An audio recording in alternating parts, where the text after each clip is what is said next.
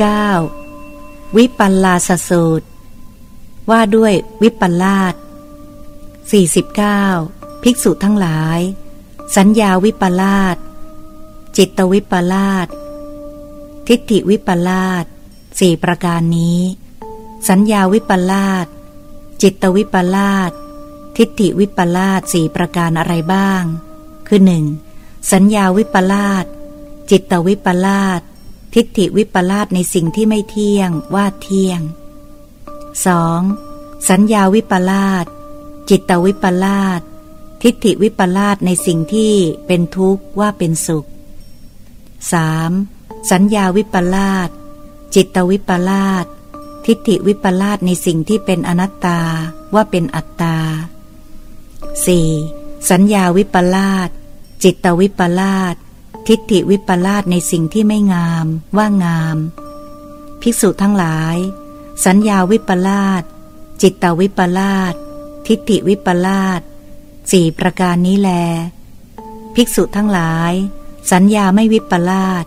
จิตไม่วิปลาสทิฏฐิไม่วิปลาสสี่ประการนี้ สัญญาไม่วิปลาสจิตไม่วิปลาสทิฏฐิไม่วิปลาสสี่ประการอะไรบ้าง คือหนึ่งสัญญาไม่วิปลาสจิตไม่วิปลาสทิฏฐิไม่วิปลาสในสิ่งที่ไม่เที่ยงว่าไม่เที่ยง 2. สัญญาไม่วิปลาสจิตไม่วิปลาสทิฏฐิไม่วิปลาสในสิ่งที่เป็นทุกข์ว่าเป็นทุกข์ 3. สัญญาไม่วิปลาสจิตไม่วิปลาสทิฏฐิไม่วิปลาสในสิ่งที่เป็นอนัตตาว่าเป็นอนัตตา 4. สัญญาไม่วิปลาสจิตไม่วิปลาสทิฏฐิไม่วิปลาสในสิ่งที่ไม่งาม ว่าไม่งาม ภิกษุทั้งหลาย สัญญาไม่วิปลาสจิตไม่วิปลาสทิฏฐิไม่วิปลาสสี่ประการนี้แลลาวสัตว์ผู้ถูกมิจฉาทิฏฐิทำลาย มีจิตซัดสายสำคัญผิด หมายรู้ในสิ่งที่ไม่เที่ยงว่าเที่ยง หมายรู้ในสิ่งที่เป็นทุกข์ว่าเป็นสุข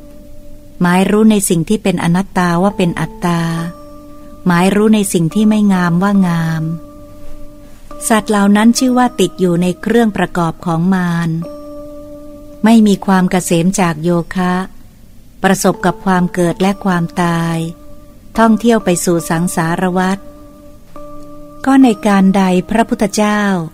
ผู้จุดประกายให้แสงสว่าง เสด็จอุบัติขึ้นในโลก ในการนั้นพระองค์ย่อมประกาศธรรมนี้ ที่ให้สัตว์ถึงความดับทุกข์เหล่าสัตว์นั้นผู้มีปัญญา ฟังธรรมของพระพุทธเจ้าเหล่านั้น กลับได้ความคิดเป็นของตนเอง ได้เห็นสิ่งที่ไม่เที่ยงว่าไม่เที่ยง ได้เห็นสิ่งที่เป็นทุกข์ว่าเป็นทุกข์ ได้เห็นสิ่งที่เป็นอนัตตาว่าเป็นอนัตตา ได้เห็นสิ่งที่ไม่งามว่าเป็นของไม่งาม ยึดถือสัมมาทิฏฐิ พ้นทุกข์ ทั้งหมดได้ วิปลาสสูตรที่เก้าจบ อระหังสัมมาสัมพุทโธภควา พุทธังภควันตังอภิวาเทมิ สวากขาโตภควตาธรรมโมธรรมังนัมสามิสุปฏิปันโนภะคะวโตสาวกสังโฆ สังฆังนะมามินะนะโมตัสสะภะคะวะโตอะระหะโตสัมมาสัมพุทธัสสะนะโมตัสสะภะคะวะโตอะระหะโตสัมมาสัมพุทธัสสะนะโมตัสสะภะคะวะโตอะระหะโตสัมมาสัมพุทธัสสะเชิญคุณหมอครับ ครับกราบสวัสดีทุกท่านในช่วงบ่ายนะครับ ช่วงบ่ายนี้เรามาต่อมหาสติปัฏฐานสูตรกันต่อนะครับ เราจบไปแล้วสองฐาน คือกายานุปัสสนาสติปัฏฐาน และเวทนานุปัสสนาสติปัฏฐาน ต่อไปเรามาดูเรื่องจิตตานุปัสสนาสติปัฏฐานกันนะครับ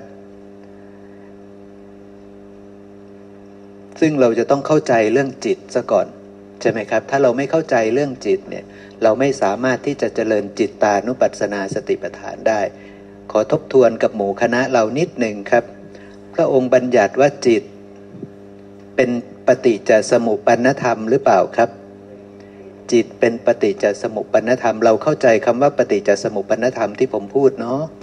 คือธรรมชาติที่อาศัยปัจจัยจึงเกิดขึ้น จิตอาศัยปัจจัยอะไรครับ พระองค์ได้บอกไหม ระองค์เคยบอกไหมว่าจิตเป็นธรรมชาติที่ถูกปรุงแต่งขึ้นจากอะไร เกิดจากเวทนาและสัญญา ใช่ไหมครับ ท่านธรรมะท่านวิสาขอุบาสกท่านวิสาขอุบาสกไปถามภิกษุณีธรรมทินนา ว่าจิตตสังขารคืออะไร ใช่ไหมครับ ไปถามท่านธรรมทินนาภิกขุณีว่า จิตตสังขารคืออะไร พระแม่เจ้าตอบว่าจิตตสังขารก็คือสัญญาและเวทนานะครับ และยังมีพระพระสูตรนี้พระเจ้ารับรองนะครับ แล้วก็ท่านจิตตาขหบดี ท่านน่าจะถามภิกษุอีกรูปหนึ่งนะครับ ซึ่งเป็นเพื่อนท่านนะก็ถามเรื่องจิตตสังขารเนี่ยว่าคืออะไรนะครับ และคำตอบก็แบบเดียวกันเป๊ะ คือเวทนาและสัญญาหรือสัญญาและเวทนา ซึ่งถ้าเราพิจารณาน้อมเข้ามาดูในตนว่า ถ้าปราศจากเวทนา ถ้าปราศจากสัญญาจิตจะมีได้ไหมนะครับ จิตจะมีไม่ได้ และอีกพระสูตรหนึ่งครับ ผมนึกได้พอดีนะ พระองค์บอกว่าจิตเนี่ยเกิดจากอะไรนะครับ ชื่อพระสูตรก็คือน่าจะนิทานนสูตร หรือสมุทยสูตรอะไรสักอย่างหนึ่งนี่นะครับ ว่าด้วยทำเป็นเหตุเกิด ทำเป็นเหตุเกิดของสติปัฏฐานนะครับทำเป็นเหตุเกิดของสติปัฏฐาน กายเกิดจากอะไรครับ พระองค์บอกว่ากายเกิดจากอาจจะพูดถึงอาหารก็ได้กับวลิงกาลอาหาร หรือกายเกิดจากมหาภูตรูปสี่นะในพระสูตรนั้นผมไม่แน่ใจระหว่างสองคำนี่แหละ น่าจะพูดว่ากายนี่เกิดจากอาหารนะครับ เพราะความดับของอาหารความดับของกายจึงมีนะครับนะเวทนาเกิดจาก ผัสสะ เพราะความดับของผัสสะ เวทนาจึงดับ จิตเกิดจากอะไรครับ จิตเกิดจากนามรูป เพราะนามรูปดับจิตจึงดับ แล้วก็ธรรมเกิดจากมนสิการนะครับนะ เพราะมนสิการดับธรรมทั้งหลายทั้งปวงก็จะดับไปด้วยทีนี้เราก็จับแค่ว่าจิตที่พระองค์พูดถึงในพระสูตรนี้ว่าจิตอาศัยนามรูป ถ้าไม่มีนามรูป จะมีผัสสะได้ไหมครับ ไม่มีผัสสะจะมีเวทนาได้ไหมครับ ไม่มีสัญญาด้วย เพราะฉะนั้นจิตจะไม่ถูกปรุงแต่งขึ้น แต่เพราะมีนามรูปจึงมีผัสสะ เมื่อมีผัสสะจึงมีเวทนา สัญญาและจึงมีการปรุงแต่งจิตเกิดขึ้น มีสังขาร สังขารนั้นก็คือเอาเวทนาและสัญญามาปรุงแต่ง เราถูกมีดบาดมือ เป็นทุกข์ไหมครับ เป็นทุกข์เจ็บมือ สัญญาว่าดีหรือไม่ดีเนี่ย ไม่ดีใช่ไหมครับ มือเราใช่ไหมเห็นมือเป็นเรา เห็นกายนี้เป็นเรา เห็นทุกขเวทนานั้นโดยความเป็นเราหมดเลยใช่ไหมครับนะมีดบาดมือเราไม่ดี เพราะฉะนั้นสัญญามันวิปลาสการปรุงแต่งโดยอาศัยสัญญาที่วิปลาส โดยอาศัยทุกขเวทนาที่เกิดขึ้นแล้วเนี่ยมันจึงวิปลาสไป ก็เลยมีการปรุงแต่งแบบวิปลาสได้จิตมีโทสะได้จิตมีโทสะเกิดขึ้นใช่ไหมครับ ซึ่งจิตวิปลาสเนี่ยเกิดมาจากสัญญาที่วิปลาสเมื่อสัญญาวิปลาสอย่างใดอย่างหนึ่ง อย่างเช่นว่า เห็นว่ามันงาม จิตย่อมวิปลาสได้จิตมีราคะ ถ้าสัญญาวิปลาสว่า นี้ไม่งาม ได้จิตมีโทสะ ถ้าจิตวิสัญญาวิปลาสว่า โอ้ย อันนี้ธรรมดา จิตก็จะมีโมหะ เป็นอย่างนั้นใช่ไหมครับ เป็นอย่างนั้นเลยนะ ถ้าสัญญามันวิปลาสไปอย่างใดอย่างหนึ่ง เห็นเป็นของเที่ยง การที่มันบอกว่างามนี่คือเห็นเป็นของเที่ยงนะ เห็นเป็นส่วนเดียว เห็นว่าไม่งามนี่ก็เห็นเป็นของเที่ยง เห็นโดยส่วนเดียว เห็นว่าเฉยๆธรรมดานี่ก็เห็นโดยส่วนเดียวนะครับ ยังไม่ได้ประกอบด้วยปัญญา มีความวิปลาสเห็นว่าสิ่งเหล่านั้นเที่ยง เห็นโดยความเป็นสุข เห็นโดยความเป็นอัตตาเหล่านี้วิปลาสหมด และแน่นอนตอนที่มีดบาดมือเราเนี่ย เราก็เห็นมีดเป็นมีด ไม่ได้เห็นมีดเป็นของปรุงแต่งอาศัยกันและกันเกิดขึ้น ไม่ได้เห็นมือเป็นของปรุงแต่งอาศัยกันและการเกิดขึ้น ไม่ได้เห็นว่าธรรมชาตินี้ไม่เที่ยง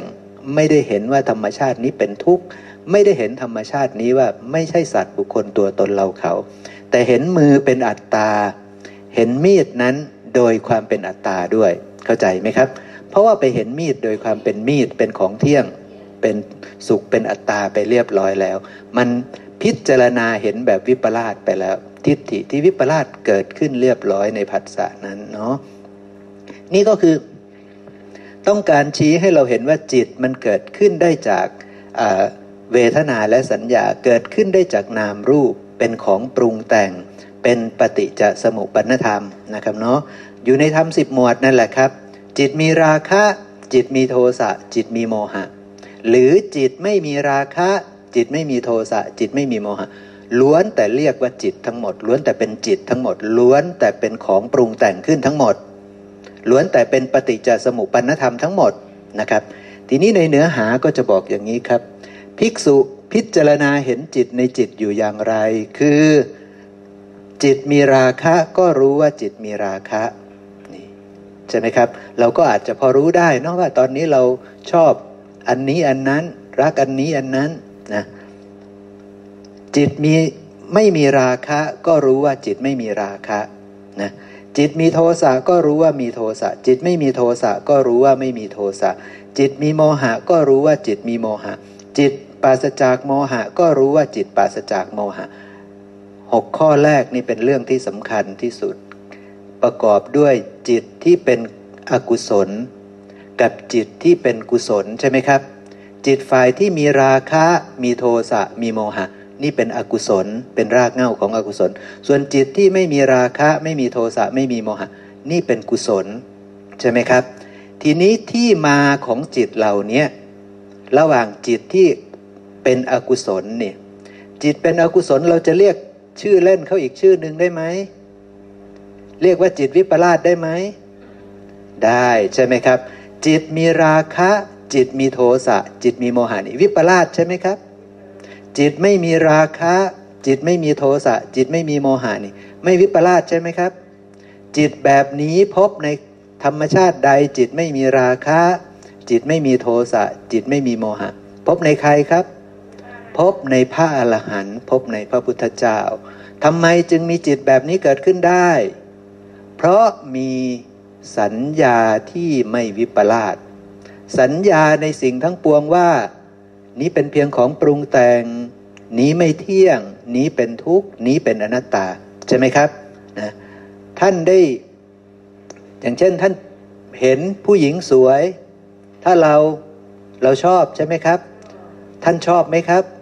ไม่ได้ชอบ ถ้าพระอรหันต์นะพระอรหันต์ท่านจะไม่มีจิตมีราคะใช่ไหมครับ เราแตกต่างกับท่านยังไง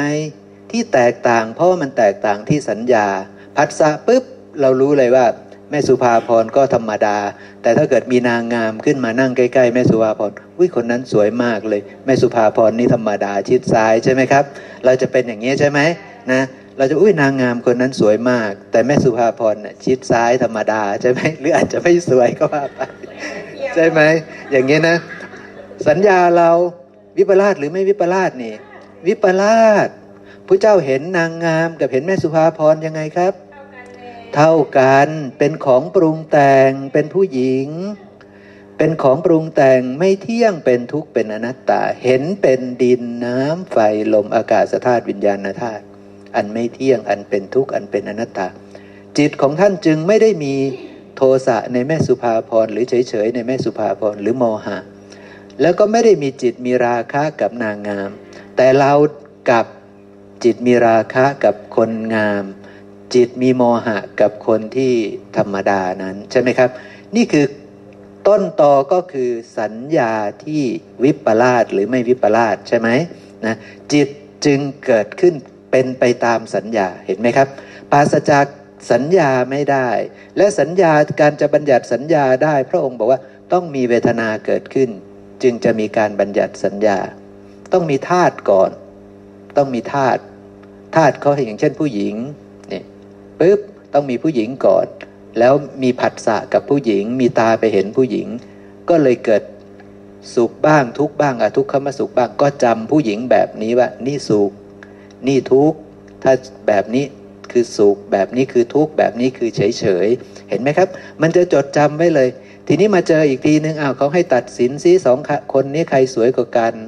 มันก็อาศัยสัญญาหรือความรู้นั่นแหละว่า อะไรที่สวยๆงามๆอะไรที่ทำให้ฉันมีความสุขนั่นแหละ ต้องตัดสินอันนี้ว่าดี ใช่ไหมครับ นี่คือวิธีการของธรรมชาตินะครับนะ เพราะฉะนั้นจิตเหล่านี้ปุตุชนจะรู้ได้ไหมว่า เมื่อจิตมีราคะก็รู้ว่าจิตมีราคะ อย่างพิสดารอย่างละเอียดอย่างลึกซึ้งอย่างรู้ชัดนะจิตมีโทสะก็รู้ชัดว่านี้จิตมีโทสะจิตมีโมหะก็รู้ชัดว่านี้จิตมีโมหะ แล้วจิตไม่มีราคะ จิตไม่มีโทสะจิตไม่มีโมหะ จะรู้ชัดได้ไหม จะบรรลุจิตเหล่านี้ได้ไหมใช่ไหมครับ ปุตุชนไม่ใช่ฐานะที่เขาจะบรรลุได้ใช่ไหมครับ ปุตุชนอาจจะพอรู้ได้ว่าตอนนี้โกรธโกรธนะตอนนี้รักมากเลยนะ ตอนนี้ชอบมากชอบมากนะ ถ้าพ่อไม่ให้แต่งงานกับคนนี้จะฆ่าตัวตายมีไหมครับ มีเนาะเนี่ยนี่คือเขาก็รู้ว่าเขารักใช่ไหมเขาก็รู้ว่าเขาชังใช่ไหมแต่ว่ามันไม่ได้รู้ตามที่พระเจ้าสอนนะ ใช่ไหมครับ ความรู้แบบนั้นยังไม่ใช่การมีสตินะครับนะ เพราะว่าการมีสติเป็นอย่างไรนะ เราต้องดูบรรทัดสุดท้ายนะ ตัวนี้ผมล่วงเลย บรรทัดเยอะๆนี้ไปก่อนนะเนี่ยการเจริญสติเป็นอย่างนี้ครับ ด้วยวิธีนี้เบื้องต้นต้องรู้ก่อน ต้องรู้ก่อนว่าเออตอนนี้เราเรามีราคะนะ ตอนนี้เรามีโทสะนะใช่ไหมครับ ด้วยวิธีที่รู้ระลึกรู้ได้แล้วระลึกรู้ได้แล้วว่าตอนนี้เรามีราคะ ตอนนี้เรามีโทสะ ตอนนี้เรามีโมหะนะครับนะระลึกรู้ได้แล้วปุ๊บตอนเนี้ยกำลังเห็นจิตในจิตเกิดขึ้นก่อนครับนะภิกษุพิจารณาเห็นจิตในจิตภายในก่อน เห็นก่อนว่าเออมีจิตในจิตภายใน หรือเห็นจิตในจิตภายนอก เห็นแม่สุภาพรโกรธเนี่ยก็รู้นะว่า จิตในจิตภายนอกกำลังเกิดขึ้น คือจิตมีโทสะภายนอกเกิดขึ้นนะครับ แล้วก็ค่อยมาพิจารณาเห็นธรรมเป็นเหตุเกิดในจิต จิตมีราคะนี้เกิดขึ้นยังไง จิตมีโทสะนั้นเกิดขึ้นยังไง ใช่ไหมครับ ต้องพิจารณา ถ้าไม่พิจารณาได้เจริญสติไหมครับ ไม่ได้เจริญสติปัฏฐานสี่ไม่ได้เจริญสติปัฏฐานสี่เพราะว่าต้องพิจารณา ถ้าไม่พิจารณาจะเห็นจิตตามความเป็นจริงได้ไหมวัตถุประสงค์ของการเจริญสติปัฏฐานสีเพื่ออะไร เพื่อเห็นจิตตามความเป็นจริง เห็นว่ายังไงเห็นตามความเป็นจริง เห็นว่าเป็นของปรุงแต่ง เห็นว่าไม่เที่ยง เห็นว่าเป็นทุกข์ เห็นว่าเป็นอนัตตา มีประโยชน์อะไรเมื่อเห็นแล้ว มีประโยชน์คือจะหลุดพ้นจากการยึดมั่นถือมั่นว่าเราว่าของเราว่าตัวตนของเรา จิตวิปลาสทั้งปวงจะดับลงเข้าใจไหมครับ ถ้าเราไม่เห็นตามความเป็นจริงว่า นี้เป็นเพียงของปรุงแต่ง นี้ไม่เที่ยง นี้เป็นทุกข์ นี้ไม่ใช่สัตว์บุคคลตัวตนเราเขาเป็นเพียงธรรมชาติที่อาศัยกันและกันเกิดขึ้น ถ้าเราไม่เห็นตามความเป็นจริงแบบนี้ เราเป็นผู้มีโทสะเอง เราก็จะเป็นผู้มีราคะเองใช่ไหมครับ มันจะเป็นเราทั้งหมด แต่ถ้าเราเห็นตามความเป็นจริงแล้ว เราจะถ่ายถอนความยึดถือว่าเราว่าของเราว่าตัวตนของเรา ในสิ่งเหล่านี้ได้ ในหมวดที่กำลังหยิบยกขึ้นมาพิจารณานี้คือเรื่องจิต ใช่ไหมครับ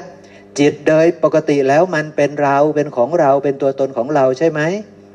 โดยปกติมันเป็นอย่างนั้น ใช่ไหมครับ ขณะที่ไม่มีสติเราจะเห็นจิตว่าเป็นเราเป็นของเราเป็นตัวตนของเรา แต่เมื่อมีสติระลึกรู้ได้ว่ากำลังมีโทสะนั่นนี่กำลังมีราคะนั่นนี่กำลังมีโมหะนั่นนี่แล้วพิจารณาเห็นธรรมเป็นเหตุเกิด เห็นธรรมเป็นเหตุดับ ในจิตที่เกิดขึ้นนั้นว่ามันเป็นของปรุงแต่ง ปรุงจากอะไร รู้ชัดไหม ถ้าไม่รู้มาก่อนจะพิจารณาได้ไหม ถ้าไม่รู้มาก่อนพิจารณาไม่ได้ ว่าจิตเป็นของปรุงแต่งอาศัยนามรูปนี้ อาศัยตา อาศัยหู อาศัยจมูก อาศัยลิ้น อาศัยกาย อาศัยใจ ใช่ไหมครับ ถ้าไม่มีตาเห็นจะชอบคนนั้นได้ไหม ไม่ได้ใช่ไหมครับ พอตาเห็นแล้วมีผัสสะหรือยัง มีเวทนาหรือยัง มีสัญญาหรือยัง มีการปรุงแต่งจิตหรือยัง มีการปรุงแต่งรูปนั้นเพื่อได้จิตมีราคะเรียบร้อยแล้ว ใช่ไหมครับ เพราะฉะนั้นจิตเป็นของปรุงแต่งอย่างนี้ จิตปรุงจากอะไร ปรุงจากตา ตาเที่ยงไหม เป็นของใคร ไม่ใช่ของใครใช่ไหมครับ เป็นของที่ปรุงแต่งขึ้นจากดิน น้ำไฟลมเราะฉะนั้นเรารู้ชัดตาหรือยัง ถ้าไม่รู้ชัดตา จะรู้ชัดจิตได้ไหม ไม่ได้ ถ้าไม่รู้ชัดตา ไม่รู้ชัดนามรูปนี้ ก็หมดสิทธิ์ที่จะรู้ชัดจิต ก็ไม่มีสิทธิ์ที่จะรู้ชัดจิต ใช่ไหมครับ แล้วถ้าไม่รู้ว่าเมื่อตากระทบรูป วิญญาณทางตาจึงเกิด เกิดเป็นผัสสะทางตา เกิดเวทนา เกิดสัญญา เกิดการปรุงแต่งจิต ถ้าไม่รู้เรื่องพวกนี้ ก็ไม่มีทางเจริญสติได้เข้าใจไหมครับ และเรื่องที่ผมว่าทั้งหมดนั้นก็อยู่ในโอกันตะสังยุตคือทำสิบหมวด อยู่ในปฏิจจสมุปบาทใช่ไหมครับ ซึ่งสัทธานุสาลีต้องรู้ธรรมานุสาลีต้องรู้ โสดาบันต้องรู้ ใช่ไหมครับ เพราะฉะนั้นอริยบุคคลทุกระดับต้องรู้แล้วเรารู้หรือยัง ถ้าเรายังไม่รู้ เราจะเจริญสติได้ไหมครับ ไม่ได้ ถ้าเรายังไม่รู้ เรายังเจริญสติไม่ได้ เราไม่มีทางบรรลุ จิตไม่มีราคะ จิตไม่มีโทสะจิตไม่มีโมหะได้ ไม่มีทางบรรลุอริยญาณธรรมได้ ไม่มีทางกระทำนิพพานให้แจ้งได้นะครับเนาะนะแล้วพระองค์ก็สรุปแบบเดิมนะครับ ว่าอาศัยจิตที่มีอยู่เนี่ยซึ่งจิตมันเป็นธรรมชาติที่มีอยู่ใช่ไหม ผัสสะปุ๊บมันมายังมันมาทันทีใช่ไหมครับ ทุกผัสสะมันเกิดทันที อาศัยจิตที่มีอยู่เนี่ยซึ่งมันเป็นของปรุงแต่งตามธรรมชาติ พอมีนามรูปนี้ปุ๊บจิตเกิดทันที ใช่ไหมครับ ทุกผัสสะจิตเกิดทันที เกิดแล้วก็อาศัยเพียงเพื่อเจริญญาณเจริญความรู้เจริญวิชาเจริญปัญญานะเจริญความรู้เจริญญาณเจริญปัญญายังไง ให้รู้ตามความเป็นจริงในจิต ว่าจิตมันไม่ใช่อัตตาใช่ไหมครับ นั่นคือผลสุดท้ายนะเพื่อเจริญสติเท่านั้นอาศัยจิตเอามารู้จิตตามความเป็นจริง รู้จิตแล้วจึงจะหลุดพ้นจากการยึดมั่นถือมั่นในจิตได้นะครับเนาะเป็นเรื่องแบบนี้นะนะไม่ให้มีตัณหาและทิฏฐิอยู่ไม่ยึดมั่นถือมั่นอะไรอะไรในโลกเห็นไหมครับ พอเจริญสติได้ถูกต้องตามหลักการที่พระเจ้าบอกปุ๊บ ผลลัพธ์ก็คือตัณหาและทิฏฐิจะไม่มี ผลลัพธ์ก็คือจะไม่ยึดมั่นถือมั่นอะไรอะไรในโลกนะครับเนาะนี่คือผลลัพธ์ของการเจริญสติปัฏฐานสี่นะทีนี้จิตหกอย่างที่ผมพูดไปนะ่ะคือจิตที่เป็นกุศลกับจิตที่เป็นอกุศลใช่ไหมอย่างละสามต่อไปปุ๊บพระองค์ยังพูดถึงจิตแบบอื่น ๆ อีก เพราะว่าจิตมันมีหลายดวงมาก จิตหดหู เป็นกุศลหรืออกุศลครับ เป็นอกุศลถีนามิทะใช่ไหมถีนามิทะคือนิวรณ์ตัวหนึ่งใช่ไหมจิตฟุ้งซ่านอากุศลใช่ไหมครับ อุทธัจจะกุกุจจะเนาะจิตเป็นมหคตะ ตัวนี้เริ่มมาฝ่ายดีแล้วอาจจะเป็นกุศลก็ได้ อาจจะไม่ใช่กุศลก็ได้ อย่างเช่น แม่สุภาพรเจริญฌานได้ปุ๊บทำฌานหนึ่งเสร็จปุ๊บหรือฌานสองสามสี่เสร็จปุ๊บ จะแผ่เมตตาเป็นมหคตะออกไป เป็นบริเวณออกไป แม่สุภาพรขอแผ่เมตตาให้กับคนไทยทั้งประเทศอย่างเงี้ยเป็นมหคตะเรียบร้อยแล้วครับ แต่ถ้าแม่สุภาพรเป็นปุตุชนที่ทำฌานได้ จิตเป็นมหคตะนี้จะกลายเป็นอกุศลทันที เข้าใจไหมครับ เป็นจิตที่เป็นบุญ แต่บุญนี้กลายเป็นอกุศล เพราะว่าไม่มีปัญญาประกอบ พ้นจากทุกข์ไม่ได้ ตายแล้วแม่สุภาพรก็ต้องไปรับส่วนแห่งบุญนี้ ที่มีเมตตาจิตกับคนไทยทั้งประเทศ ต้องไปเกิดอีก ไปเกิดเป็นพรหมซะเข้าใจเนาะครับเนาะแต่เป็นพรหมปุตุชน เพราะไม่ได้มีปัญญา แต่ทีนี้สมมุติว่าแม่ชีบ้าง แม่ชีเป็นลูกศิษย์พระพุทธเจ้ามีปัญญา รู้ว่าสิ่งทั้งหลายทั้งปวงนี้เป็นของปรุงแต่ง เป็นไปตามเหตุตามปัจจัยทั้งสิ้น สัตว์ทั้งหลายที่เกิดขึ้นมาแล้วเนี่ยเกิดขึ้นเพราะความไม่รู้นะเพราะฉะนั้นขอแผ่เมตตาให้สัตว์ทั้งหลายเหล่านี้ จงได้มีวิมีมีเหตุมีปัจจัยได้มาพบมาเจอกับพระธรรมคำสอนที่ถูกต้องเถิดอย่างเงี้ยนะประกอบด้วยปัญญาเพราะรู้ชัดในอริยสัจสี่ด้วยนะครับนะเห็นธรรมชาติทั้งหลายทั้งปวงตามความเป็นจริง ว่าเป็นเพียงของปรุงแต่งอาศัยกันและการเกิดขึ้น หาได้มีสัตว์บุคคลตัวตนเราเขาใน ทั้งธรรมชาติทั้งปวงนี้ไม่ แล้วก็แผ่เมตตาออกไป ก็แผ่เมตตาให้กับคนไทยทั้งประเทศเหมือนกันอย่างเงี้ยจิตเป็นมหากตะกำหนดขอบเขตว่าขอเป็นประเทศไทยนี่นะครับ จิตดวงนั้นจะกลายเป็นจิตที่เป็นกุศลทันทีนะครับนะเพราะฉะนั้นจิตเป็นมหากตานี่ปุตุชนก็ทำได้อริยสาวกก็ทำได้ แต่ในธรรมวินัยโดยมากไม่ได้กำหนดขอบเขตแค่ประเทศไทย ทิศเบื้องบน เบื้องล่าง เบื้อง ขวาเบื้องซ้ายเบื้องขวางเบื้องอะไรทุกเบื้องเลยใช่ไหมครับ นี่คือธรรมะของพระเจ้าคือแผ่ไปทั่วไม่ใช่ว่าแค่จำเพาะเจาะจง แต่จิตของพวกปริพาชกเขาจะจำเพาะเจาะจงนะครับนะเขาจะจำเพาะเจาะจงว่า ขอบริเวณบ้านหนึ่งขอบริเวณอาณานิคมหนึ่งขอบริเวณหนึ่งหนึ่งหนึ่งอย่างเงี้ยนั่นคือจิตมันยังหวงกั้นอยู่นะครับนะเป็นจิตที่มีแนวโน้มจะเป็นอกุศลนะ นี่ก็คือพูดถึงจิตเป็นมหากตะนะครับนะจิตไม่เป็นมหากตะก็คือมันไม่สามารถที่จะมีลักษณะแบบตะกี้นี้ได้นะครับนะจิตมีจิตอื่นยิ่งกว่าเป็นยังไงจิตมีจิตอื่นยิ่งกว่า จิตมีเมตตาเนี่ยเป็นยังไงครับ สมมติว่าตอนนี้ผมมีจิตเป็นเมตตาเนี่ยมันมีจิตอื่นที่ดีกว่าเมตตาไหม รู้ไหมว่าจิตมีตอนเราเนี่ยสมมติว่าผมมีเกิดมีจิตเป็นเมตตาเกิดขึ้น เรารู้ไหมว่ามีจิตมีจิตอื่นยิ่งกว่า จิตมีเมตตาเนี่ยถ้าคนมีปัญญาก็จะรู้ว่ามันยังมีจิตอื่นที่มีดีกว่าจิตมีเมตตา อย่างเช่นถ้าเป็นผมทำสมาธิได้ปุ๊บผมก็มีจิตมีเมตตาแผ่เมตตาออกไป แต่ตอนนั้นไม่ได้เห็นธรรมเลยนะ ไม่มีปัญญาเลย แผ่เมตตาไปเพราะว่าทำฌานหนึ่งได้ก็มีจิตประกอบด้วยเมตตาแล้วก็แผ่ เมตตาไป หรือว่าใส่บาตรตอนเช้าปุ๊บก็แผ่เมตตาออกไปให้กับสัตว์ทั้งหลายทั้งปวง แต่ไม่ได้เห็นธรรมจิตนั้นมีจิตอื่นยิ่งกว่าไหมครับ จิตจิตขณะที่ผมกำลังแผ่เมตตาออกไปนั้น ยังมีจิตอื่นยิ่งกว่านั้นไหมมีคือจิตผมตอนนั้นเป็นกุศลหรืออกุศล เป็นอกุศลตอนนั้น ตอนนั้นที่ผมแผ่ออกไปโดยที่ไม่ได้เห็นธรรมเลยเนี่ย มีเมตตาแล้วแต่ก็ยังเป็นแค่บุญ นับเนื่องด้วยอกุศล เพราะว่ายังไม่มีปัญญาเข้าใจไหมครับ แต่พอผมระลึกได้แล้วก็อบรมจิตให้ดีขึ้น อบรมปัญญาให้เห็นธรรมชาติทั้งหลายทั้งปวงตามความเป็นจริง ตอนนั้นจิตผมก็มีเมตตาเดิมนั่นแหละ แต่จิตนี้มันประกอบด้วยปัญญา ใช่ไหมครับ เพราะฉะนั้นจิตมีจิตอื่นยิ่งกว่า ก็รู้ว่าจิตมีจิตอื่นยิ่งกว่า ใช่ไหมครับ อย่างนี้เป็นต้นนะ อย่างเช่นอู้จิตเราเนี่ยประกอบด้วยอุเบกขาแล้วนะ แต่อุเบกขานั้นก็ยังเป็นปุตุชนอยู่อย่างเงี้ยเป็นต้นใช่ไหมครับเขาด่าปุ๊บก็เฉยเฉยเขาชมปุ๊บก็เฉยเฉยจิตก็เป็นอุเบกขาใช่ไหมครับ ก็รู้สึกว่าดีนะ เราเราไม่โกรธนะเขาด่าเราเออเราทนได้เราไม่โกรธเลยนะเขาชมเราเอ๊ะ เราไม่เห็นรู้สึกว่ามีราคะเลยนะ อุเบกขาแล้วใช่ไหมครับ จิตเป็นอุเบกขาแล้ว ดีไหมก็ดีระดับหนึ่งใช่ไหมครับ ไม่เบียดเบียนใช่ไหมจิตแบบนี้ ไม่เบียดเบียนไม่มีทุระใช่ไหมครับ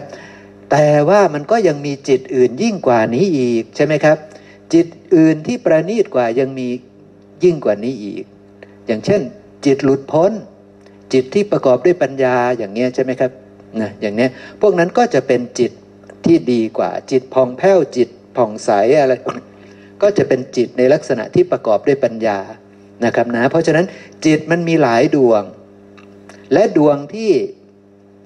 ทั่วๆไปก็มีดวงที่เป็นกุศลสูงขึ้นไปก็มีจิตที่มีจิตอื่นยิ่งกว่าก็คือของที่ดี ๆ กว่าทั้งหมดทั้งปวงใช่ไหมครับนะจิตที่เรามีราคะในกามดีไหมครับ จิตพวกนี้ดีไหมจิตมีราคะในกาม จิตมีโทสะในกามอย่างพวกเรามีไหมจิตดวงนี้ จิตมีราคะในกามเรามีกันไหม จิตมีโทสะในกามมาธาตุเรามีกันไหม มีทุกคนใช่ไหม จิตมีโมหะในกามมีทุกคนไหมใช่ไหมครับ แต่พอจิตมีเมตตาดีขึ้นไหม ดีขึ้นใช่ไหมครับ จิตมีกรุณา มีมุทิตา มีอุเบกขาดีขึ้นไหม พวกนี้จิตพวกนี้ดีกว่าจิตพวกแรกใช่ไหม ดีกว่าใช่ไหมครับ ทีนี้จิตที่ประกอบด้วยปัญญามีไหม จิตที่ไม่มีราคะ จิตที่ไม่มีโทสะจิตที่ไม่มีโมหะ พวกนี้สูงสุดหรือยัง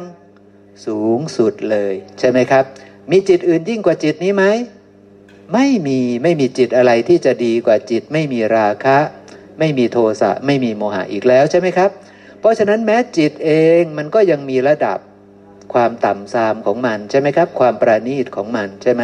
เนี่ยนะ เพราะฉะนั้นถ้าคนที่เข้าใจเรื่องจิตทั้งหมดแล้วเนี่ย สามารถที่จะไปบรรลุกุศลจิตข้างบนสุดได้ไหม ได้ใช่ไหมครับ ถ้ารู้นะ ว่าตอนนี้เรามีเมตตานี่ดีไหม ดี แต่ว่ามีปัญญาด้วยไหม ไม่มีปัญญาด้วยก็ต้องพัฒนาไหม ก็ต้องอบรมก็ต้องพัฒนาขึ้นไปให้เห็นธรรมตามความเป็นจริง จิตมีจิตจิตที่ไม่มีจิตอื่นยิ่งกว่าก็จะปรากฏเกิดขึ้น คือจิตที่ไม่มีราคะ ไม่มีโทสะไม่มีโมหะนั่นแหละคือจิต ไม่มีจิตอื่นยิ่งกว่า ใช่ไหมครับ เพราะมันจะมีจิตที่ไม่มีจิตอื่นยิ่งกว่าอยู่จริง ๆ คือจิตไม่มีราคะ ไม่มีโทสะไม่มีโมหมีจิตอะไรสูงกว่านี้อีก มันไม่มีนี่แหละคือจิตที่ไม่มีจิตอื่นยิ่งกว่า ใช่ไหมครับนะจิตเป็นสมาธิก็มีสองแบบใช่ไหมปุตุชนก็มีสมาธิได้ อริยะก็มีสมาธิได้ ถ้าจิตเป็นสมาธินั้นประกอบด้วยปัญญา ก็จะเป็นกุศล แต่ถ้าสมาธินั้นไม่ประกอบด้วยปัญญาก็เป็นอกุศลไปใช่ไหมครับ จิตไม่เป็นสมาธิเนี่ยอันนี้อะไรครับแน่นอนเป็นจิตฝ่ายไหนแน่นอนอกุศลแน่นอนใช่ไหมครับนะถ้าไม่เป็นสมาธินี่นะ จิตหลุดพ้นเนี่ยกุศลเลือกกุศลกุศลใช่ไหมครับ เพราะว่าจิตจะหลุดพ้นได้ก็ต้องไม่มีราคะ ไม่มีโทสะไม่มีโมหะ ก็ไม่มีการยึดถืออะไรอะไรในโลกแล้วนั่นเองเนาะจิตไม่หลุดพ้น เพราะฉะนั้นสภาพจิตเหล่านี้ที่พระองค์พูดนี่ถือว่าเยอะที่สุดในการบัญญัติจิตของพระองค์แล้ว และทั้งหมดนี้เป็นเพียงของปรุงแต่งอาศัยกันและกันเกิดขึ้น ใช่ไหมครับ อาศัยนามรูปทั้งหมด ใช่ไหมครับ อาศัยนามรูปทั้งหมด ถ้าไม่มีนามรูปจิตเหล่านี้ เกิดไม่ได้ปรากฏไม่ได้ ใช่ไหมครับ พวกเราเนี่ยจิตจะอยู่ล่างๆ จิตมีราคะในกาม จิตมีโทสะในกามมาธาตุจิตมีโมหะในกามมาธาตุเราเก่งใช่ไหมครับ เราเก่งและเป็นธรรมชาติของพวกเรา ส่วนจิตจะประกอบด้วยเมตตาการุณามุทิตาอุเบกขาหรือจิตที่ไม่มีการเบียดเบียนน่ะยากใช่ไหมครับ ยากพวกนี้จะยากหน่อยนะพวกที่ทำฌานได้พวกนี้เขาจะมีจิตดวงนี้กันนะทีนี้แต่ว่าจิตที่ พิเศษที่สุดคือจิตที่ไม่มีจิตอื่นยิ่งกว่านี่คือจิตไม่มีราคะ ไม่มีโทสะไม่มีโมหะพวกอริยสาวกก็จะไปบรรลุจิตนั้นได้ เพราะจิตเหล่านั้นเป็นของปรุงแต่งไหมจิตไม่มีราคะก็เป็นของปรุงแต่ง จิตไม่มีโทสะก็เป็นของปรุงแต่ง จิตไม่มีโมหะก็เป็นของปรุงแต่ง ปรุงแต่งจากอะไร ตอบให้ชัดๆครับ ปรุงแต่งจากอะไร จิตเหล่านั้นปรุงแต่งจากอะไร ปรุงแต่งจาก ความรู้แจ้งโลกจำไว้นะครับนะปรุงแต่งจากความรู้แจ้งโลกคือสัญญาที่ไม่วิปลาสใช่ไหมครับ อย่างเช่น แม่น้อยปุ๊บผัสสะกับตาโจยตาโจยพูดมาปุ๊บแม่น้อยมีโทสะปี๊ดขึ้นเลย ใช่ไหมมีโทสะปุ๊บเดินกลับออกไป วิเวกวิเวกนิดนึงระลึกได้ว่า สิ่งเหล่านี้เป็นของปรุงแต่งกระทบกันจึงเกิดขึ้น จิตมีโทสะเราโกรธนี่เพราะมันกระทบกันมันมีผัสสะใช่ไหมครับ มันเกิดจากเเสียงมากระทบหูอย่างเงี้ยนะครับนะจึงเกิดทุกขเวทนาจึงสัญญาวิปลาสว่าเขาว่าให้เรา จิตมีโทสะจึงเกิดขึ้นอย่างเงี้ยนะเพราะฉะนั้นแล้วสิ่งเหล่านี้เป็นเพียงธรรมชาติเป็นเพียงธรรมชาติที่อาศัยกันเกิดขึ้น นะไม่เที่ยงเป็นทุกข์เป็นอนัตตาไม่ใช่ตัวตนไม่ไม่ได้มีสัตว์บุคคล ตัวตนเราเขาในธรรมชาติเหล่านี้เลย ในตะโจยก็ไม่มีสัตว์บุคคลตัวตนเราเขา ในเราเองก็ไม่มีสัตว์บุคคลตัวตนเราเขานะครับนะอบรมอย่างนี้จิตจึงหายจากความวิปลาสได้นะครับเนาะตอนที่แม่น้อยระลึกได้ว่าอุ้ยสิ่งนี้เป็นของปรุงแต่งนี่แม่น้อยรู้แจ้งหรือยังครับ ยังไม่รู้แจ้ง ตอนที่แม่น้อยระลึกรู้ว่าตาโจยเป็นของปรุงแต่งเสียงนี้เป็นของปรุงแต่ง เราเป็นของปรุงแต่งนี่ยังไม่แจ้งโลกนะครับนะ ต้องโยนิโสมนสิการก่อน ต้องพิจารณาก่อนนะ ต้องพิจารณาเห็นธรรมเป็นเหตุเกิดของจิตก่อนแม่น้อยแจ้งเลยหรือยังว่าไอ้จิตนี้เป็นของปรุงแต่งยังไม่แจ้งจนกว่าแม่น้อยจะมาพิจารณาว่า อ๋อ มันเกิดจากหูกระทบเสียง วิญญาณทางหูจึงเกิด เกิดเป็นผัสสะนะครับนะ จึงเกิดทุกขเวทนาอย่างนี้จึงมีความหมายรู้ว่าเขาว่าให้เราใช่ไหมซึ่งผมอธิบายไปใช่ไหมเพราะฉะนั้นขาดโยนิโสมนสิการได้ไหมขาดการพิจารณาได้ไหมไม่ได้ ถ้าไม่พิจารณาจะเห็นทางมาของจิตชัดไหม จะเห็นธรรมเป็นเหตุเกิดของจิตได้ไหม ไม่ได้ ชื่อว่าเจริญสติปัฏฐานสี่ไหมถ้าไม่พิจารณา ไม่ชื่อว่าเจริญสติปัฏฐานสี่เห็นไหมครับนี่พระองค์บอกว่าด้วยวิธีนี้นะ ด้วยที่วิธีที่เธอรู้จักจิตทั้งหมดเนี่ยที่ผมพูดมาเนี่ยเป็นตัวอย่างนะ ซึ่งพวกเราไม่ต้องรู้เยอะขนาดนี้ก็ได้ รู้จิตสามดวงพอไหมจิตมีราคะ จิตมีโทสะจิตมีโมหะกำจัดมันได้ไหมสามดวงเนี่ยก็ยังยากแสนยากแล้วใช่ไหม แล้วจะไปรู้จิตทุกจิตไหวไหม หรือจะเอาสักห้าร้อยดวงไหม เป็นบัณฑิตนะ ปริพาชกเขาบอกว่าถ้ารู้จักจิตห้าร้อยดวงได้เป็นบัณฑิตนะ เชื่อเขาไหมอย่าไปเชื่อเขานะ เขาเป็นปริพาชกนะพระเจ้าไม่ได้บัญญัติว่าความเป็นบัณฑิตคือรู้จักจิตห้าร้อยดวงนะนะครับ แต่ความเป็นบัณฑิตคือรู้ว่าอะไรคือกุศลอะไรคืออกุศลนะเพราะนั้นเรารู้หรือยังว่า จิตมีราคะจิตมีโทสะจิตมีโมหะ เป็นอกุศล รู้แล้วใช่ไหมครับ จิตไม่มีราคะไม่มีโทสะไม่มีโมหะ เป็นกุศลรู้จักทางมาแล้วใช่ไหม เพราะฉะนั้นถ้าแม่น้อยไม่ได้พิจารณาเห็นธรรมเป็นเหตุเกิดเนี่ยนะไม่ได้พิจารณาเห็นธรรมเป็นเหตุเกิดในจิตอยู่ จิตตัวเองมีโทสะแต่ก็ระลึกรู้ได้ครับว่าเป็นของปรุงแต่ง หรือว่าระลึกรู้ได้ว่าไม่เที่ยง จบเลยไม่พิจารณาต่อ ได้เจริญสติหรือยังครับ ไม่ได้เจริญสติ แต่ถ้าแม่น้อยพิจารณาต่อไปว่า จิตนี้เป็นเพียงของปรุงแต่งอาศัยปัจจัยจึงเกิดขึ้นอาศัยหู อาศัยเสียง เกิดการรู้แจ้งจึงเกิดทุกขเวทนาจึงสัญญาวิปลาสไปจึงหมายมั่นว่าเขาว่าให้เรา ใช่ไหมครับ จึงเกิดจิตที่วิปลาสเกิดขึ้นนี่เราเห็นผิดเราเข้าใจผิด เราเห็นโดยความเป็นอัตตาในทุกธรรมชาติเลยแท้จริงเป็นเพียง ธรรมชาติที่อาศัยกันและกันเกิดขึ้นเท่านั้น หาได้มีสัตว์บุคคลตัวตนเราเขาไม่ ตอนนั้นแหละครับได้เจริญสติปัฏฐานสี่แล้ว จิตหลุดพ้นจากความยึดถือว่าเราว่าของเราว่าตัวตนของเราแล้ว เพราะฉะนั้นนี่คือวิธีการเจริญสติปัฏฐานสี่ของพระพุทธเจ้าต้องพิจารณาเห็นธรรมเป็นเหตุเกิดของจิต แต่ต้องรู้จักจิตก่อน ถ้าไม่รู้จักจิต สมมุติว่า รู้บ้าง พอสมควรอะอย่างเช่น จิตมีโทสะเนี่ยกลับมารู้ลมหายใจเลย ใช้ได้ไหมครับ ได้เจริญสติปัฏฐานหรือยัง ไม่ได้เจริญเลย เพราะว่าไม่ได้กำหนดรู้จิต ไม่ได้พิจารณาเห็นจิตว่าจิตมีโทสะนั้นเกิดขึ้นจากอะไร เป็นของไม่เที่ยงยังไง เป็นทุกข์ยังไง เป็นอนัตตายังไง ย่อมหลุดพ้นจากจิตดวงนั้นไม่ได้ เป็นการเปลี่ยนผัสสะเท่านั้นเอง จากที่มีผัสสะมีโทสะเสร็จแล้วปุ๊บกลับมามีผัสสะกับลมหายใจละทิ้งตัวนั้นไป พระพุทธเจ้าได้สอนอย่างนั้นไหมครับ การเจริญสติไม่ได้สอนอย่างนั้น เพราะฉะนั้นถ้าเรามารู้ลมหายใจ แต่เราไม่ได้กำหนดรู้กายเวทนาจิตธรรม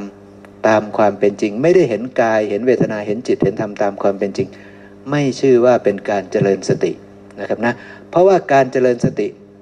ทุกฐานเลย ย้ำอีกทีหนึ่งนะครับว่า พระองค์จะสรุปท้ายแบบนี้ทุกคราว ว่าจะต้องพิจารณาเห็นธรรมเป็นเหตุเกิด ถ้าในกายก็พิจารณาเห็นธรรมเป็นเหตุเกิดในกาย ถ้าเวทนาก็พิจารณาเห็นธรรมเป็นเหตุเกิดในเวทนา ถ้าในจิตก็พิจารณาเห็นธรรมเป็นเหตุเกิดในจิต พิจารณาเห็นธรรมเป็นเหตุดับในจิต หรือทั้งธรรมเป็นเหตุเกิดและธรรมเป็นเหตุดับ เพราะเห็นอันใดอันหนึ่งก็จะทะลุปุโป่งเหมือนกันนะครับนะ เอานะ ทีนี้เราไปอันสุดท้าย อันสุดท้ายจะสำคัญที่สุด คือธรรมานุปัสสนาสติปัฏฐาน และพวกเราจะสามารถเอาไปเป็นตัวอย่างได้ จริง ๆ ที่ผ่านมาพวกเราก็ไปเป็นตัวอย่างได้ในการเจริญสติ แต่อันนี้จะชัดเจนยิ่งขึ้นนะครับนะว่าเราจะเอาไปเจริญสติได้นะธรรมานุปัสสนาสติปัฏฐานนี่พระองค์แบ่งออกเป็นหลายหมวดหมู่ด้วยกันครับนะธรรมานุปัสสนาสติปัฏฐานนี่เรื่องนิวรณ์ เรื่องขันห้า เรื่องอายตนะ เรื่องโพชฌงและก็เรื่องอริยสัจสี่นะดูดีๆนะครับนะทีนี้นะ จริงๆ แล้วพูดไปทั้งหมดนี่ไม่เกินทำสิบหมวดครับนะต่อให้พระองค์บัญญัติออกมาหลากหลายแค่ไหน ก็ไม่เกินทำสิบหมวดนะ นิวรณ์อยู่ในทำสิบหมวดไหมเนี่ยเราเราแค่นึกภาพนิวรณ์เรารู้จักนิวรณ์ไหมนะครับ การมาฉันทะนิวรณ์ใช่ไหมครับ พยาบาทนิวรณ์ใช่ไหมทีนมิทะนิวรณ์อุทจักกุกุจจะนิวรณ์แล้วก็วิจิกิจฉานิวรณ์เหล่านี้เป็นสภาพของจิต จิตมีราคะ จิตมีโทสะใช่ไหมครับ จิตหดหูใช่ไหมมีผ่านมาตะกี้มีจิตหดหูด้วยใช่ไหมถีนมิทะอุทจักกุกุจจะจิตฟุ้งซ่านมีไหมมี แล้วก็วิจิกิจฉาก็รู้แจ้งหรือไม่รู้แจ้งพวกวิจิกิจฉานี่ พวกไม่รู้แจ้งพวกวิปลาสใช่ไหมครับ เพราะฉะนั้นฝั่งนี้ทั้งหมดคืออะไร นิวรณ์เนี่ยฝั่งนี้ทั้งหมดคืออะไร คืออกุศล ใช่ไหมครับ ส่วนสติปัฏฐานสี่เป็นกองกุศล นิวรณ์เป็นอกุศล เป็นอกุศลลจิต ใช่ไหมครับนะจิตมีไออย่างเช่นการมาฉันท่านี่ ก็เกิดจากการปรุงแต่งใช่ไหมก่อนที่เราจะไปพอใจในกามนี่ ต้องมีนามรูปนี้ก่อนไหมต้องมีตาหูจมูกลิ้นกายใจนี่ก่อนต้องมีผัสสะก่อน ต้องมีเวทนาก่อน โดยเฉพาะสุขเวทนาใช่ไหมจึงจะกามมาฉันทะใช่ไหมสัญญาว่างามใช่ไหมวิปลาสไปใช่ไหมจึงมีจิตที่มีราคะในกามนั้นใช่ไหมครับ ถ้าพยาบาทก็อาศัยตาหูจมูกลิ้นกายใจอีกใช่ไหม ไปมีผัสสะใช่ไหม เกิดทุกขเวทนาใช่ไหม ต้องทุกข์ถึงจะไม่ชอบใจถึงจะพยาบาทใช่ไหม มีสัญญาว่าไม่งามในสิ่งนั้น ก็ปรุงแต่งตัดสินไปตามแบบนั้นแล้วก็ได้จิตมีโทสะหรือว่าได้พยาบาทไปใช่ไหมครับเนี่ยเรื่องราวมันเป็นแบบนี้นะ ฝั่งนี้คือจิตที่เป็นฝั่งอกุศล เป็นกองอกุศล ทีนี้พระองค์พูดอย่างนี้ครับ เมื่อกามฉันทะภายในมีอยู่ ก็รู้ชัดว่ากามฉันทะภายในของเรามีอยู่ ทีนี้ถ้าเราไม่รู้จักทางมาของนิวรณ์เหล่านี้เลย ว่านิวรณ์เหล่านี้มันคือจิตนั่นแหละ มันคือกิเลสตัณหานั่นแหละ ใช่ไหมครับนะมันคือของปรุงแต่งที่เกิดขึ้นจากผัสสะผัสสะแล้วมีเวทนามีสัญญาปรุงแต่งกันปุ๊บจะได้จิตเหล่านี้เกิดขึ้น ถ้าเราไม่เข้าใจทำสิบหมวดมาก่อน เราจะรู้ชัดในนิวรณ์เหล่านี้ไหมครับ ไม่รู้ใช่ไหมครับ เราก็อาจจะพอรู้แค่ว่าอตอนนี้เราชอบชอบ ตอนนี้เราช่างชังคนนี้ ตอนนี้เราหดหูซึมเศร้าจังเลยเราเหงาหงอยยังไงก็ไม่รู้วันนี้ใช่ไหมครับโอ้ยวันนี้เราวุ่นวายใจจังเลยใช่ไหมครับ อุทจักกุกกุจจะเฮ้เราไม่เห็นจะเข้าใจเลยเราไม่แจ้งเลยอันนี้ไม่น่ายังงงงอยู่อย่างเงี้ยใช่ไหมครับคือนิวรณ์มันเกิดขึ้นนั่นเองใช่ไหมนิวรณ์มันเกิดขึ้น ทีนี้แต่เราไม่ได้รู้ชัดใช่ไหมครับ นะในสิ่งเหล่านี้เราจะไปเจริญสติไม่ได้นะครับนะปัญหาคือเราจะไปเริญจะไปเจริญสติไม่ได้ แต่เพราะว่าเรารู้ชัดว่าธรรมะเหล่านี้มันเกิดขึ้นกับเราแล้วใช่ไหมครับ คือนิวรณ์มันเกิดขึ้นกับเราแล้ว หรือ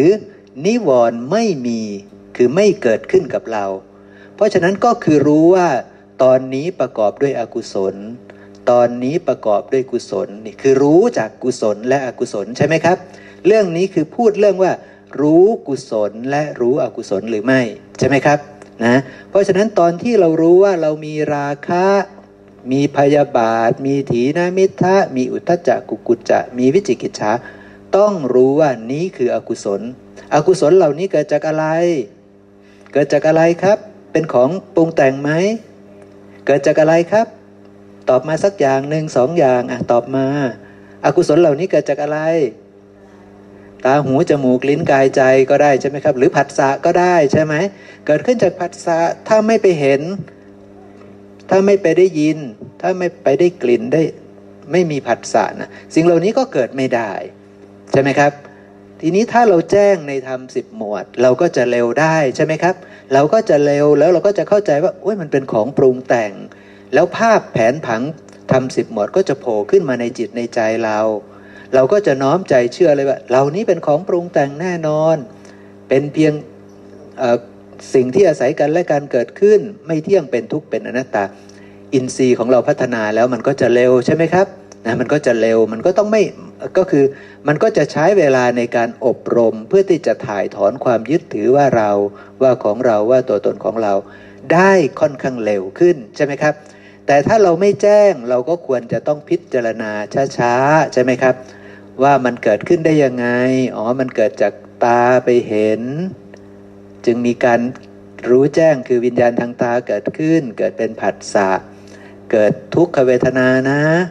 เกิดสัญญาว่ามันไม่ดีอย่างนี้อย่างนั้นมันเป็นอันตราย มันจะโกงเรา มันจะอะไรอะไรก็ว่ากันไปใช่ไหมครับ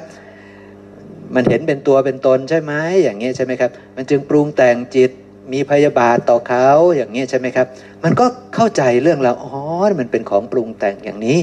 แต่ตานี้เป็นของปรุงแต่ง เป็นของไม่เที่ยง เป็นทุกข์เป็นอนัตตา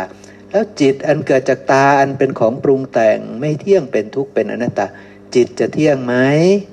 จิตจะเป็นอัตตาเราได้ไหม ไม่ได้ใช่ไหมครับ นี่ก็คือการคลายออกจากการยึดการยึดมั่นถือมั่นว่าเราว่าของเราว่าตัวตนของเราเนาะนี่ก็คือพิจารณาละเอียดหน่อยใช่ไหมครับ แต่ถ้าคนเข้าใจแล้วปุ๊บอู้แจมแจ้งในธรรมสิบหมวด และในธรรมชาติที่มันอาศัยกันและการเกิดขึ้น ก็รวบลัดได้เหมือนกันนะครับว่าจิตเป็นของปรุงแต่งเกิดจากตาไปเห็นรูปเราเข้าใจแล้วอย่างนี้ปุ๊บก็จบคลายความยึดมั่นถือมั่นในสิ่งนี้ว่าเป็นเราเป็นของเรา เป็นตัวตนของเราเถิด ทั้งหมดนี้ไม่มีอะไรหรอกที่เป็น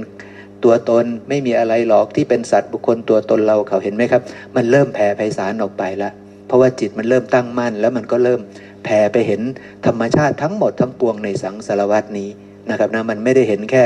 สิ่งนั้นโดยความไม่เป็นตัวตน ไม่ได้เห็นแค่สิ่งนี้ไม่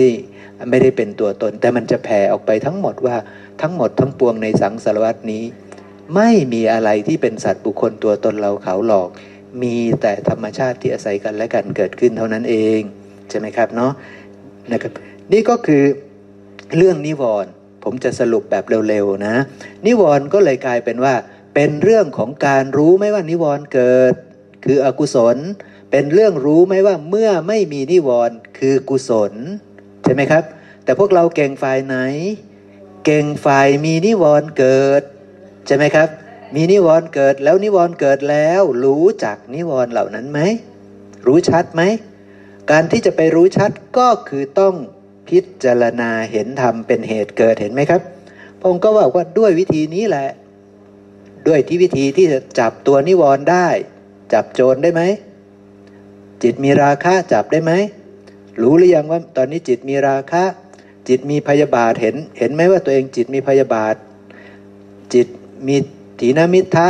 จิตมีอุทธจักกุกุจจะ จิตมีวิจิกิจฉาเกิดขึ้น เห็นไหมรู้ไหม เห็นแล้วปุ๊บ ได้พิจารณาเห็นทำเป็นเหตุเกิดในจิตเหล่านั้นไหม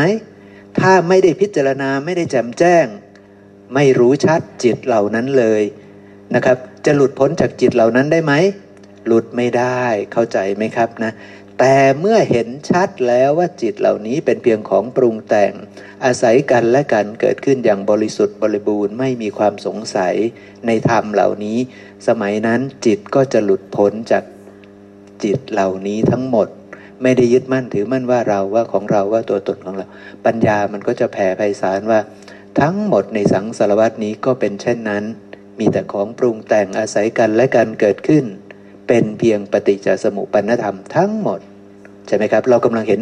ทุกอย่างในสังสารวัตในฝั่งนี้ เป็นเพียงปฏิจจสมุปนธรรมธรรมที่อาศัยกันและกันเกิดขึ้นอยู่ สมัยนั้นเรากำลังเห็นพระพุทธเจ้าด้วยนะครับเนาะเอาละนี่คือหมวดนิวรณ์นะทีนี้ตั้งใจฟังหมวดต่อไปให้ดีสองหมวดต่อไปตั้งใจฟังให้ดี เพราะมันตัวเรา ตะกี้ก็ตัวเรานั่นแหละใช่ไหมครับ อยู่ในธรรมสิบหมวดใช่ไหมตะกี้ก็อยู่ในธรรมสิบหมวด ทีนี้ขันห้าบ้างนะเรื่องของอุปทานขันห้าภิกษุในธรรมวินัยนี้พิจารณาเห็นธรรมในธรรมทั้งหลาย คืออุปทานขันห้าประการอยู่ว่า รูปเป็นดังนี้ ความเกิดขึ้นแห่งรูปเป็นดังนี้ ความดับแห่งรูปเป็นอย่างนี้ เวทนา เป็นอย่างนี้สัญญาสังขารวิญญาณเป็นอย่างนี้ ความเกิดขึ้น แห่งขันทั้งห้าเป็นอย่างนี้ ความดับแห่งขันทั้งห้าเป็นอย่างนี้ เห็นไหมครับ สอดคล้องกันไหมครับ สอดคล้องกันไหมกับหลักการเจริญสติปัฏฐานสี่สอดคล้องเลยตัวนี้ชี้ไปเลยว่า เธอต้องรู้ชัดว่ารูปเป็นอย่างนี้ต้องรู้จักรูป ต้องรู้จักเวทนา ต้องรู้จักสัญญา ต้องรู้จักสังขาร ต้องรู้จักวิญญาณ แล้วต้องรู้จักความเกิดความดับของขันทั้งห้านี้ การรู้ความเกิดความดับของขันทั้งห้ามีประโยชน์อะไรครับ มีประโยชน์อะไร เพื่อหลุดพ้น หลุดพ้นได้ยังไง เพราะมันรู้ชัดว่าขันห้าปรุงแต่งจากอะไร ความเกิดขึ้นของขันห้ามันเกิดจากอะไรใช่ไหมครับ เราจะรู้ว่าอ๋อมันเป็นของปรุงแต่ง รูปประขันปรุงแต่งจากอะไรครับ มหาภูตรูปสี่ปรุงแต่งจากกวลิงกระหารได้ไหมได้ใช่ไหมครับคำตอบสองคำตอบนี้ใช้ได้หมด ปรุงแต่งจากมหาภูตรูปสี่ปรุงแต่งจากกวลิงกาลหารถ้ากวลิงกาลหารก็คือน้อมมาใส่ตัว น้อมมาใส่สัตว์ บุคคลตัวตนเราเขาน้อมมาใส่ตัวเรานี่แหละ น้อมมาใส่กาย ภายในนี่แหละ น้อมมาใส่กายแม่สุภาพรนี่แหละ น้อมมาใส่กายสุนัขนี่แหละ นี่กำลังพูดถึงว่ามหารูปประขันนี้ปรุงแต่งขึ้นจากกวลิงกาลหารนะครับนะ แต่ถ้าบอกว่ารูปเกิดขึ้นความเกิดขึ้นของรูป หรือการปรุงแต่งขึ้นของรูปเกิดขึ้นเพราะมหาภูตรูปสีนี่ คือทั้งปวงเลย รูปทั้งหมด อาคารหลังนี้เกิดขึ้นจากกวลิงกาลหารไหมครับ ไม่ใช่ แต่มันเกิดขึ้นจากมหาภูตรูปสี่แต่กวลิงกาลหารทั้งปวงก็มาจากไหน ก็มาจากมหาภูตรูปสี่ไหมครับกวลิงกาลหารกวลิงกาลหารมาจากไหน ต้นตอของเขาก็คือมหาภูตรูปสี่เห็นไหมครับพอสืบสาวไปก็จะไปเจอมหาภูตรูปสี่คือดินน้ำลมไฟเหมือนกัน เพราะฉะนั้นถ้าตอบว่ากายนี้หรือรูปประขันนี้ มีความเกิดขึ้นยังไง ถ้าตอบว่าเกิดขึ้นเพราะอาหารหรือเกิดขึ้นเพราะกาวลิงกาลอาหารก็ถูกต้องใช่ไหมครับ แต่ตอบโฟกัสมาตรงที่กายของสัตว์ กายของเรา กายของแม่สุภาพรกายของสิ่งที่มันเกิดขึ้นจากอาหารคือคำข้าวจริง ๆ ใช่ไหมครับ แต่ต้นไม้มันเกิดขึ้นจากอาหารคือคำข้าวไหมไม่แต่มันเป็นกายเหมือนกันไหมมันเป็นรูปเหมือนกันไหม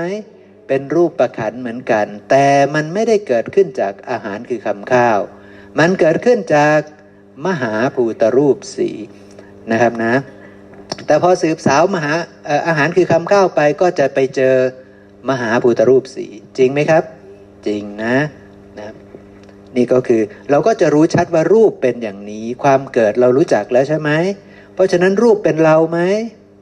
ไม่ใช่เรา รูปมันคือดิน รูปมันคือน้ำรูปมันคือไฟ รูปมันคือลมใช่ไหมครับ รูปมันคือธาตุตามธรรมชาติแบบนั้นใช่ไหมครับนะ เป็นของไม่เที่ยงเป็นทุกข์เป็นอนัตตาด้วยอาการอย่างนั้น เวทนาล่ะครับ รู้ชัดความเกิดไหมเวทนาเกิดจากอะไร สัญญาเกิดจากอะไร สังขารเกิดจากอะไร เที่ยงหรือไม่เที่ยง เป็นสุขหรือเป็นทุกข์ เป็นอัตตาหรืออนัตตา ที่ตอบมาแจ้งหรือไม่แจ้ง ต้องแจ้งนะ ถ้าไม่แจ้งก็ตอบด้วยสัญญาใช่ไหมครับ ก็จำได้เฉยๆแต่ถ้าแจ้งก็ประกอบด้วยปัญญาใช่ไหมครับ มันต่างกันตรงนี้นะ คือรู้ชัดทางมาของเวทนา สัญญาสังขาร ว่าไม่เที่ยง ว่าเป็นทุกข์ว่าเป็นอนัตตา สิ้นความสงสัย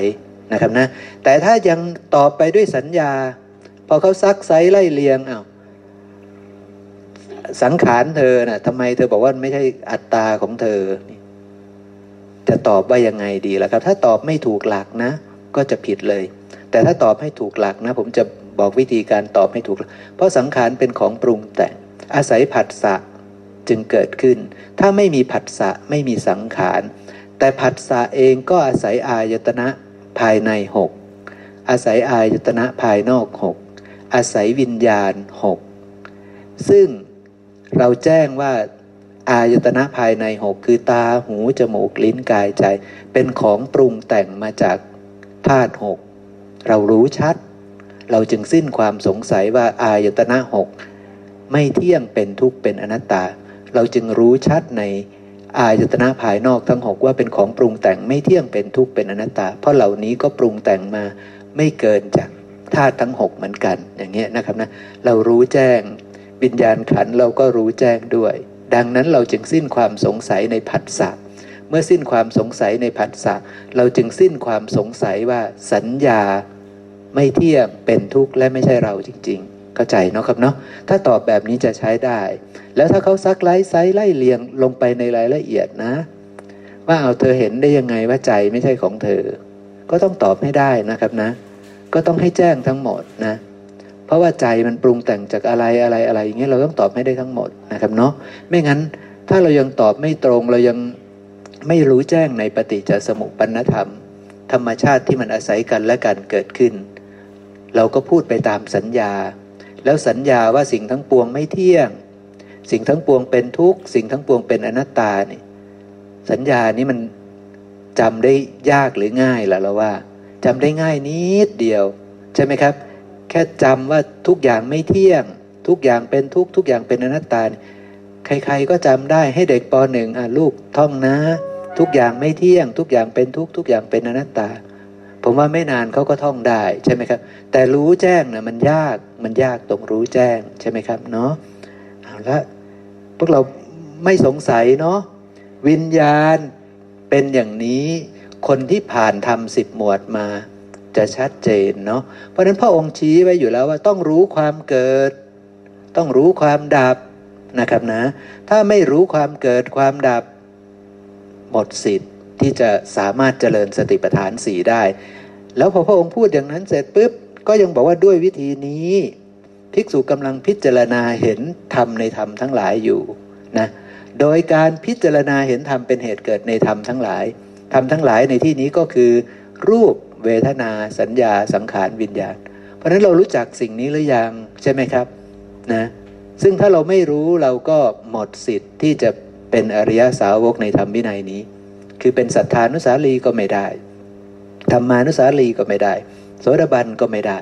เพราะเรายังไม่รู้ทำสิบหมวด เราก็ยังต้องไม่เข้าใจเรื่องความเกิดความดับของรูปเวทนาสัญญาสังขารวิญญาณนะครับเนาะรูปมันเกิดขึ้นอะ เน้นอีกนิดนึงนะอย่างเช่นรูป รูปพวกเรานี่เราบอกว่าเกิดขึ้นจากอาหารคือคำข้าว หรืออาหารเฉยๆหรือมหาภูตรูปสีใช่ไหมครับ เพราะฉะนั้นเรารู้แล้วว่ารูปนี้มันปรุงขึ้นมาจากดิน น้ำไฟลม อันไม่เที่ยงใช่ไหมดินที่ไหนก็ไม่เที่ยง น้ำไฟลมที่ไหนก็ไม่เที่ยง ดังนั้นสิ่งเหล่านั้นคือดินน้ำไฟลมย่อม เมื่อเกิดขึ้นแล้วย่อม สิ้นไปเสื่อมไป คลายไป ดับไปเป็นธรรมดาไหมครับ เป็นธรรมดานะ ดังนั้นกายนี้ก็เช่นเดียวกันไหม รูปนี้ก็ต้องสิ้นไปเสื่อมไป คลายไป ดับไปเป็นธรรมดา ขณะที่เราพิจารณาอย่างนี้ เราเห็นความเกิดขึ้นของรูปแล้ว และเราก็จะน้อมไปเพื่อที่จะเข้าใจความดับของรูปเรียบร้อยแล้วเข้าใจไหมครับ รูปนี้ดับแน่นอนใช่ไหมทั้งทั้งที่รูปนี้ยังไม่ได้ดับนะ แต่เราก็เชื่อมั่นว่ารูปนี้จะดับนะครับเนาะนั่นก็คือการเห็นความดับของรูปตามความเป็นจริงอีกแบบหนึง่งแต่ถ้าความดับสนิทของรูปนี้ก็คือความดับสนิทของอาหารอย่ามีนะ อาหารอย่ามี แล้วอาหารกับวลิงกับอาหารจะไม่มีได้ยังไง ตัณหาก็ต้องดับซะก่อนเนี่ยเป็นเรื่องใหญ่แล้วเป็นปฏิจจสมุปบาทแล้วทีนี้ ตัณหาต้องดับซะก่อน ถ้าตัณหายังไม่ดับ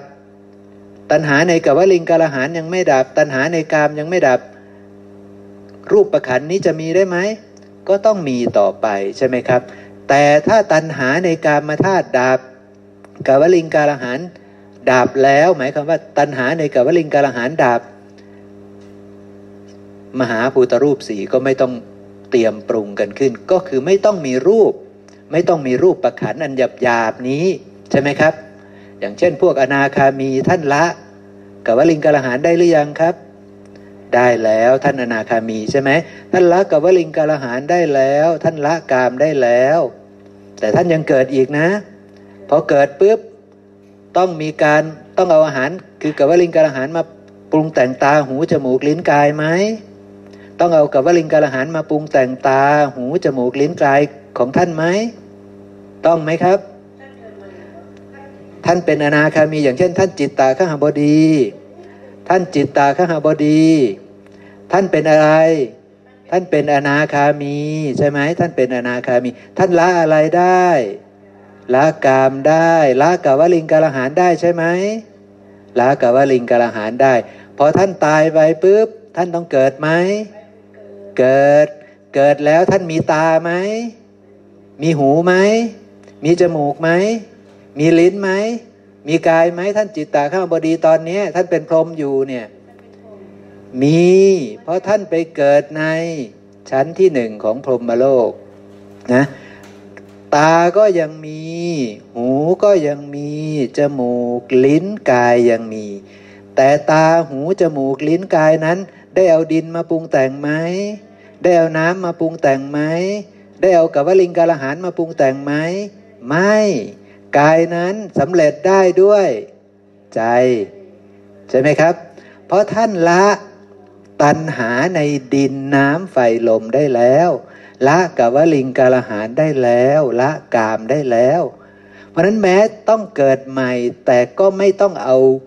ดินน้ำไฟลมมาปั้นแต่งให้กายเป็นตา เป็นหูเป็นจมูก เป็นลิ้นเป็นกาย มีรูปประขันเหมือนกัน แต่รูปประขันของท่าน สำเร็จด้วยใจเข้าใจเนาะครับเนาะเนี่ยนะแต่ทีนี้ถ้าเป็นพระอรหันต์บ้างล่ะภาษาลีบุตรละกับวลิงกาลหารได้ไหมได้ละอาหารทั้งปวงอีกสามอาหารได้ไหมละได้หมดเลย เพราะฉะนั้นพอท่านตายแล้วต้องไปปรุงแต่งรูปประขัน เวทนาขันสัญญาสังขารขันไหมวิญญาณขันไหมไม่มีการปรุงแต่งใช่ไหมครับนะตัณหาดับอาหารสี่ก็ดับ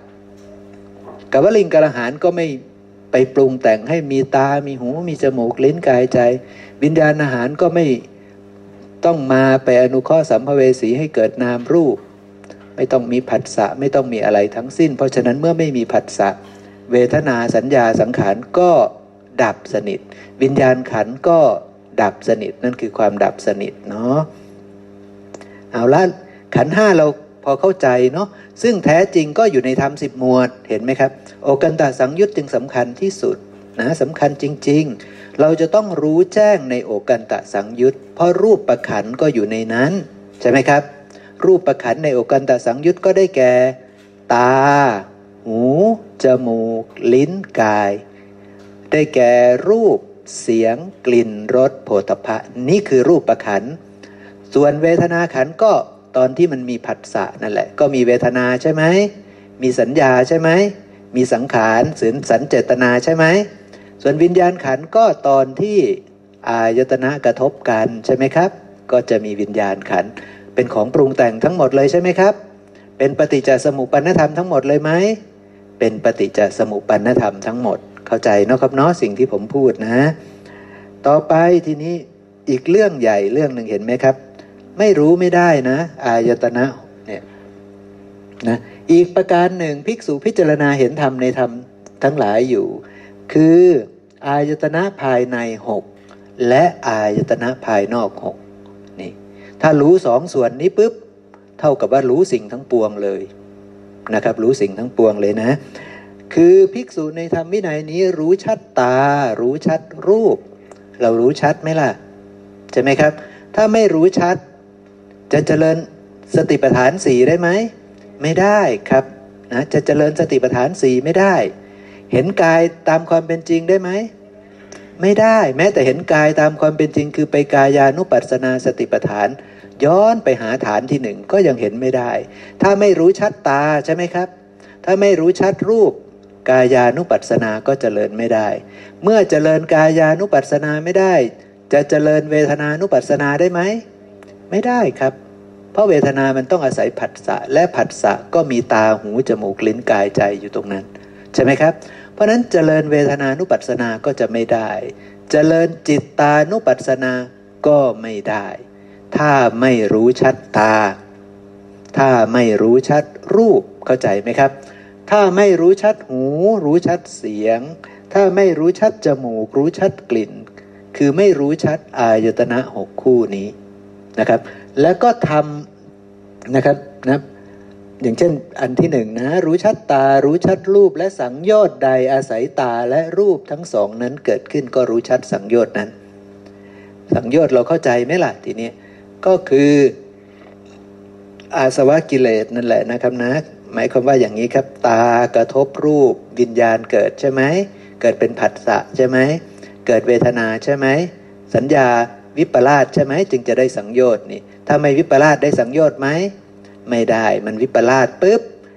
ก็เลยสังขารแบบวิปลาสใช่ไหมสัญเจตนาแบบวิปลาสหรือปรุงแต่งจิตให้วิปลาสก็เลยได้จิตวิปลาสได้จิตมีราคะบ้าง ได้จิตมีโทสะบ้าง ได้จิตมีโมหะบ้าง สังโยชน์เกิดขึ้นหรือยังทีนี้ อุปทานหรือยัง เมื่อมีตัณหาปุ๊บก็จะอุปทาน อุปทานได้สังโยชน์หรือยัง ได้เรียบร้อย ได้เครื่องร้อยลัดเรียบร้อยใช่ไหมครับ ได้เครื่องเรียบร้อยลัดเรียบร้อยนะ เพราะฉะนั้นนี่สังโยชน์มันเกิดขึ้นแบบนี้ อยู่ในธรรมสิบหมวดเหมือนกันนะครับ อยู่ในธรรมสิบหมวดเหมือนกัน พอได้ตัณหาคือได้จิตมีราคะ จิตมีโทสะจิตมีโมหะ หรือได้จิตวิปลาสนั่นแหละ ก็จะมีเครื่องร้อยรัดเกิดขึ้นทันที คือยึดมั่นถือมั่นทันที การยึดมั่นถือมั่นเหล่านั้นก็จะเป็นเครื่องร้อยรัดทันที ใช่ไหมครับ เราก็ยึดอะไรบ้างล่ะเวลาผัสสะเกิดขึ้นครับ เรายึดทุกอย่างนะครับ เรายึดทุกอย่างยึดขันห้าโดยความเป็นตนทันทีนะครับนะ ยึดขันห้าโดยความเป็นตนทันทีตาก็ใครครับ ตาเรารูปนั้นก็เราเห็นใช่ไหมเราเป็นผู้เห็นเนี่ยนะครับวิญญาณก็ของเราเราเป็นผู้เห็นใช่ไหมรูปนั้นก็เราเห็นนี่แหละนะแล้ววิญญาณใครเห็นก็เราเห็นใช่ไหมครับ แล้ว ผัสสะเกิดก็เรามีผัสสะเวทนาก็เรานั่นแหละสุขเรานั่นแหละทุกข์เรานั่นแหละรู้จักสิ่งนั้นใช่ไหมครับ สัญญาเนี่ยความจำได้หมายรู้ เราเป็นผู้มีสัญญา สังขารเราตัดสินสิ่งนั้นก็เรานั่นแหละใช่ไหมครับ เราประเมินสิ่งนั้นเราตัดสินสิ่งนั้นก็เรา จิตก็เราทุกอย่างเป็นเราหมดใช่ไหมครับ เพราะฉะนั้นมันยึดหมดมันก็เลยได้เครื่องร้อยรัดทั้งหมด ขันทั้งห้าก็เลยร้อยรัดเราไว้ ใช่ไหมครับ ขันทั้งห้ามันก็เลยร้อยรัดเราไว้นะ ดังนั้นมันเป็นเรื่องแบบนี้ครับ แล้วจะไม่รู้ทำสิบหมวดได้ไหม ไม่ได้เลยเจริญสติไม่ได้ครับใช่ไหมจะเจริญสติไม่ได้เลย ถ้าเราไม่รู้ชัดอายตนะภายในอายตนะภายนอก เพราะอายตนะภายในและภายนอกอยู่ในธรรมสิบหมวดอยู่ในโอกันตะสังยุตแล้วสัทธานุสาลีท่านรู้ชัดไหม ในอายตนะภายในและภายนอก ท่านรู้ชัดธรรมานุสาลีรู้ชัด โสดาบันรู้ชัด รู้ชัดว่ายังไง รู้ชัดว่าไม่เที่ยง ใช่ไหมครับ ท่านเชื่อว่าไม่เที่ยง เพราะนั้นท่านรู้ชัด ใช่ไหมครับ รู้ชัดว่าเป็นทุกข์รู้ชัดว่าเป็นอนัตตา ท่านรู้ชัดหมดแล้ว แล้วเรารู้ชัดหรือยัง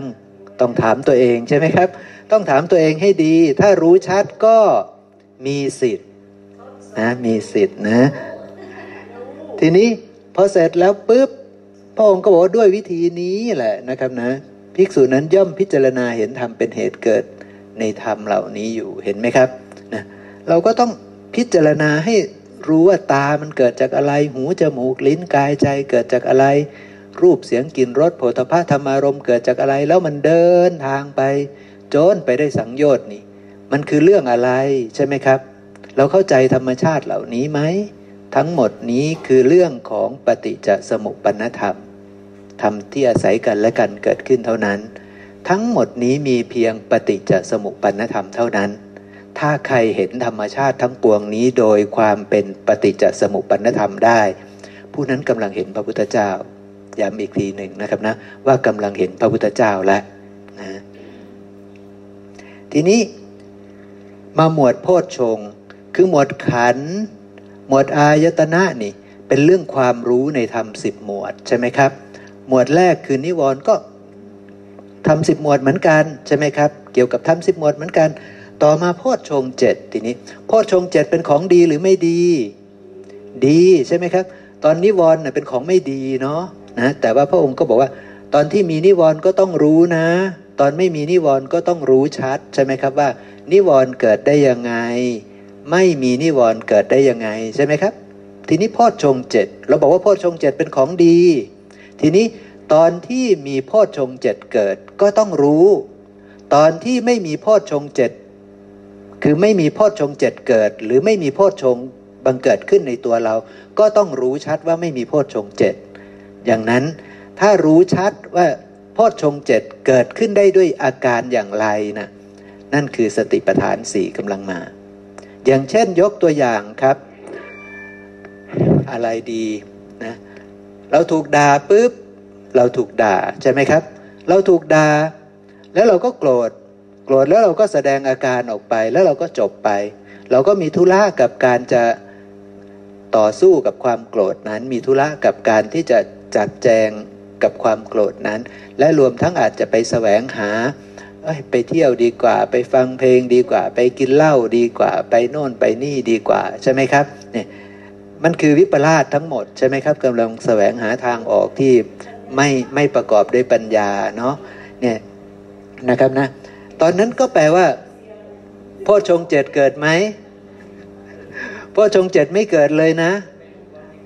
และไม่รู้ด้วยใช่ไหมครับ ก็คือไหลไปนะ อย่างไม่น้อย โอ้โห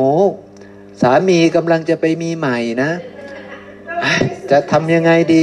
ก็เลยแก้ด้วยการไปซื้อเครื่องเสียงมาร้องคาราโอเกะมาเต้นกันให้สนุกเลยเนี่ยใช่ไหมครับ นี่คือวิธีแก้ของปุตุชนใช่ไหมครับ ของปุตุชนสมัยนั้น เราก็เป็นปุตุชนใช่ไหมเนี่ยคือไม่มีสติใช่ไหมนี่ก็คิดว่าตัวเองแก้ได้ดีแล้วนะ ใช่ไหมครับ ก็คิดว่าตัวเองหาทางออกได้ดีแล้วนะ มาบรรเทาทุกข์ได้ดีแล้วนะ ใช่ไหมครับ หรือบางคนก็จะมีหลากหลายรูปแบบนะ หลากหลายรูปแบบโอ้ยมีเคาะมากจังเลยไปทำบุญดีกว่า ใช่ไหมครับ มีแต่เคาะก็ไปทำบุญใช่ไหมทำบุญเก้าวัดสิบวัดก็ว่ากันไปใช่ไหมครับ นั่นมันยังไม่ได้ประกอบด้วยสติและปัญญา อย่างแม่ชีท่านก็บอกว่าท่านก็มาดูลม อย่างนี้เวลามีปัญหา เวลาทุกข์ร้อนก็จะมาดูลม ซึ่งมันไม่ใช่วิธีที่พระเจ้าสอนนะตอนที่เราวิปลาสไปตอนที่เราไม่มีสติใช่ไหมครับ ตอนที่เราถูกด่าไม่มีสติน้อยแล้วไปทำอย่างนั้น ตอนที่แม่น้อยรู้เรื่องสามีปุ๊บไม่มีสติก็แก้ไขปัญหาแบบนั้นใช่ไหมครับ เพราะฉะนั้นบัดนี้เรารู้แล้วเราระลึกถึงตอนนั้น เรารู้ไหมว่าเมื่อสติสัมโพชงภายใน มีอยู่ก็รู้ชัดว่าสติสัมโพชงมี เมื่อสติสัมโพชงภายในไม่มี ก็รู้ชัดว่าสติสัมโพชงภายในไม่มีใช่ไหมครับ ถ้าแม่น้อยไม่ได้เรียนรู้ทำสิบหมวด แม่น้อยจะระลึกรู้ว่า ตอนนี้เราไม่มีสติสัมโพชงนั่นนี่แม่น้อยจะรู้ไหมครับ ไม่มีทางรู้ใช่ไหมครับ แม่น้อยต้องมาเรียนก่อน เรียนทำสิบหมวดก่อนใช่ไหมทีนี้พอแม่น้อยมาเรียนทำสิบหมวดแล้ว แม่น้อยก็เจอเหตุการณ์แบบเดิม สามีก็ไปหาอีกคนหนึ่งแม่น้อยก็ โอ้เราเสียใจเราเศร้าใจเราทุกข์ใจใช่ไหมครับ แม่น้อยระลึกรู้ได้ว่า โอ้ ความเศร้าใจ ความเสียใจ ความทุกข์ใจนี้เป็นของปรุงแต่งอาศัยกันและการเกิดขึ้น มีสติสัมโพชฌงหรือยังครับ มีแล้วใช่ไหมครับ แต่ตอนที่เสียใจทุกข์ใจเศร้าใจนะ่ะตอนนั้นไม่มีใช่ไหมครับนะตอนนั้นไม่มี แต่พอ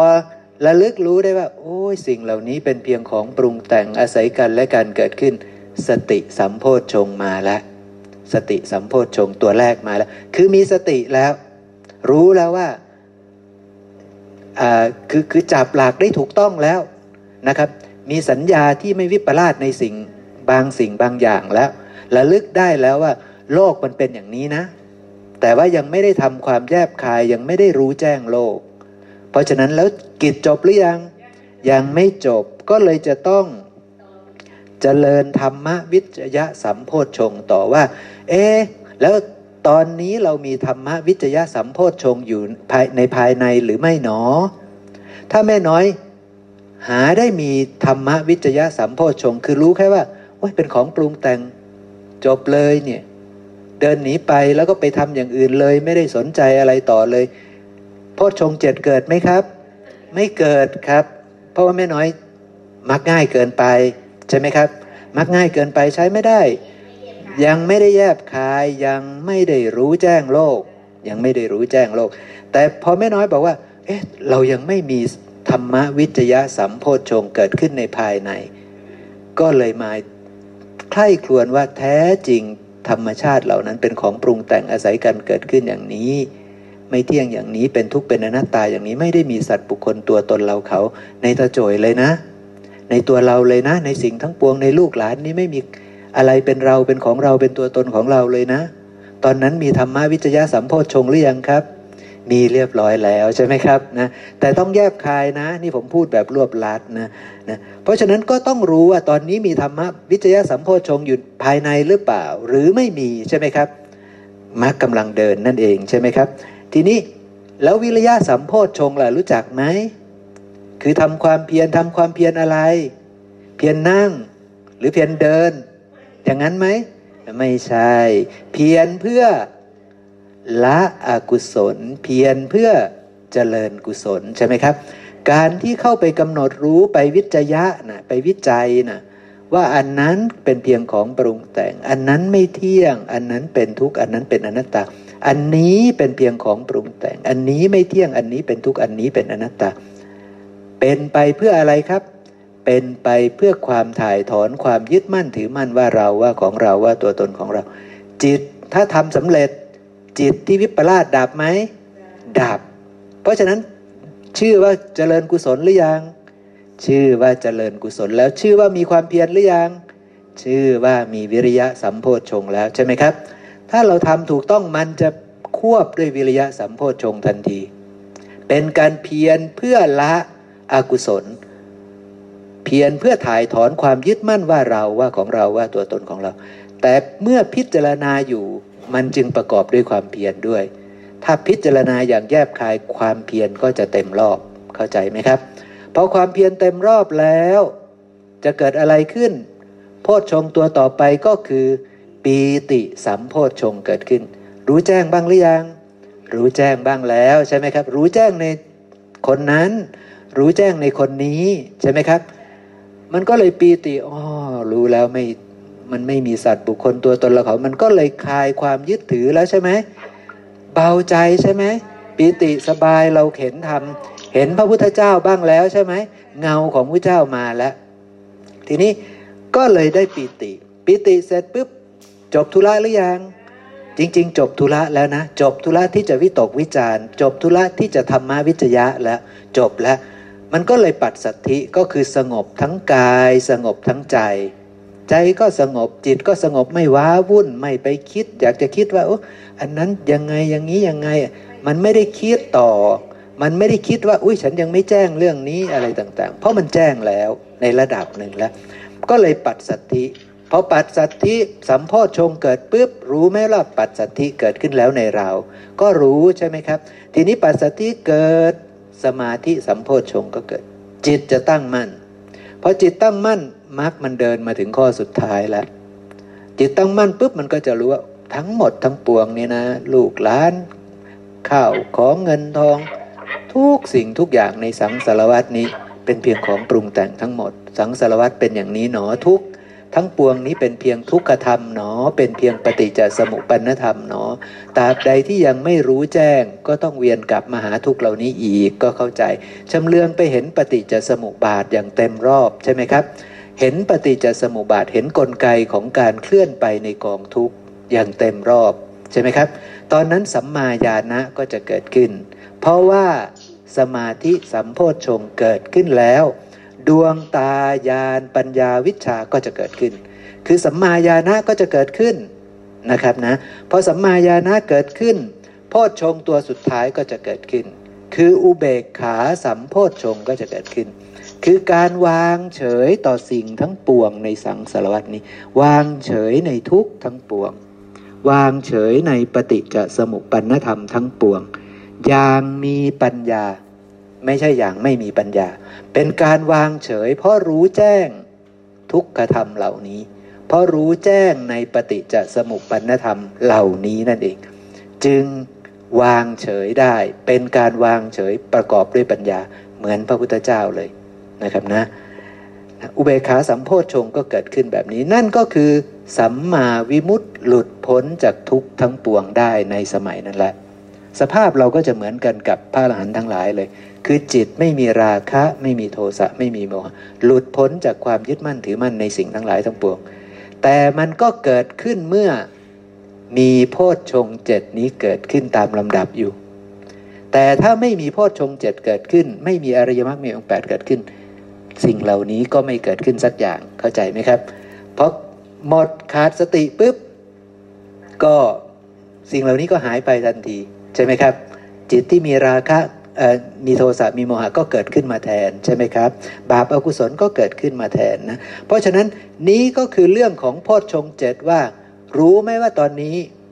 มีกุศลธรรมคือโพชฌงเจ็ดเกิดขึ้นในตัว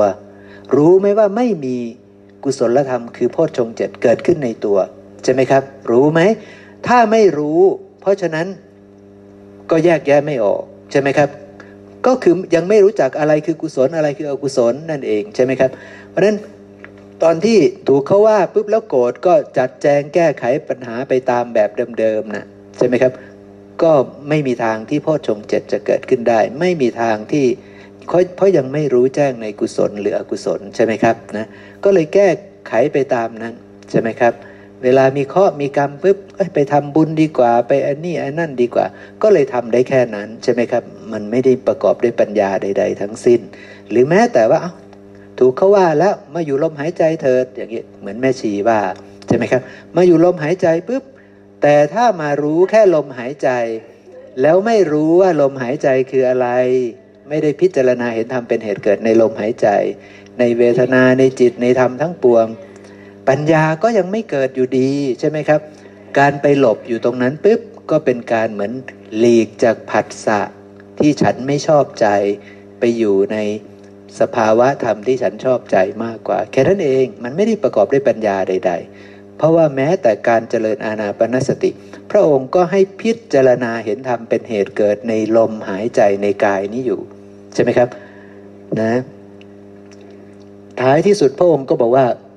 นะก็สรุปเหมือนเดิมอีกนะครับ ตัวนี้คือตัวไฮไลท์ที่สำคัญที่สุดที่ผมก็ขอพูดอีกครั้งหนึ่งนะ ว่าเราจะต้องพิจารณาเห็นธรรมเป็นเหตุเกิดในธรรมเหล่านั้นอยู่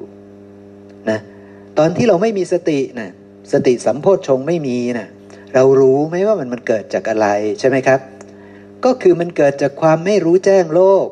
ใช่ไหมครับ เราวิปลาสนั่นเองใช่ไหมครับ สติสัมโพชฌงจึงไม่เกิดใช่ไหมแต่สติสัมโพชฌงมันจะเกิดก็ต่อเมื่อเราระลึกรู้ว่าโลกคืออะไร ฝั่งนี้คืออะไร ทุกคืออะไร ปฏิจจสมุปปนธรรมคืออะไร ตาคืออะไร รูปคืออะไร หูจมูกลิ้นกายใจเหล่านี้มันคืออะไร ใช่ไหมครับตาโจยคืออะไร แม่น้อยคืออะไรนี่ใช่ไหมครับกำลังมาหรือยังสติกำลังมาเข้าใจไหมครับกำลังมา แต่ สติสัมโพชฌงอันเดียวก็ไม่ใช่ เพราะโพชฌงก็มีเจ็ดเพราะฉะนั้นก็ต้องเดินต่อ ต้องทำความรู้แจ้งโลกให้มันแจ้งออกมาจริง ๆ เพราะเธอระลึกได้ว่าตาโจระลึกรู้ได้ว่าตาโจยเป็นเพียงของปรุงแต่งนี่ ถูกหรือยัง ถูกแล้วละแต่มันแจ้งหรือยัง มันยังไม่แจ้ง ก็เลยต้องทำตาโจยให้แจ้งทำแม่น้อยให้แจ้งเข้าใจไหมครับคลี่ออกมาสิมันคืออะไรตาโจยนี่ คลี่ออกมาสิแม่น้อยคืออะไรใช่ไหมครับ พอคลี่ออกมามันแจ้งหรือยัง มันจะแจ้งเข้าใจไหมครับ เนี่ยเนี่ยวิธีการมันก็คืออย่างนี้ต้องพิจารณาเห็นธรรมเป็นเหตุเกิดว่า โพชฌงทั้งเจ็ดเราไม่มีเลยนะ อย่างเงี้ยก็รู้ว่าโพชฌงทั้งเจ็ดเราไม่มี เพราะมันยังไม่รู้แจ้งโลก แต่เพราะเรามากำหนดรู้ให้รู้แจ้งโลกเนี่ย โพชฌงทั้งเจ็ดก็เกิดขึ้นทันทีเข้าใจไหมครับ เห็นไหมพระองค์บัญญัติเป็นตัวหนังสือเยอะแยะมากมายเลย แต่มันก็ตรงกันกับที่เราพูดเราบอกเรากล่าวกัน ที่แบบแม่น้อยว่าขออันง่าย ๆนี่ก็คือเมื่อใดแม่น้อยไม่รู้แจ้งโลก เมื่อนั้นอกุศลเกิด เมื่อใดแม่น้อยทำความแยบคายจนกระทั่งรู้แจ้งโลก เมื่อนั้นกุศลถึงจะเกิด เข้าใจเนาะครับเนาะนะเพราะฉะนั้นให้เข้าใจตรงนี้ให้ได้ แล้วก็ไปบรรลุกุศลให้ได้ ใช้ได้เลย ทีนี้ตัวหนังสือเยอะๆ ไม่เป็นไร ไม่ต้องเข้าใจสิ่งที่ผมพูดสติสัมโพชฌงธรรมะวิจยะสัมโพชฌงวิริยะสัมโพชฌงปีติปัสสัทธิสมาธิไม่ต้อง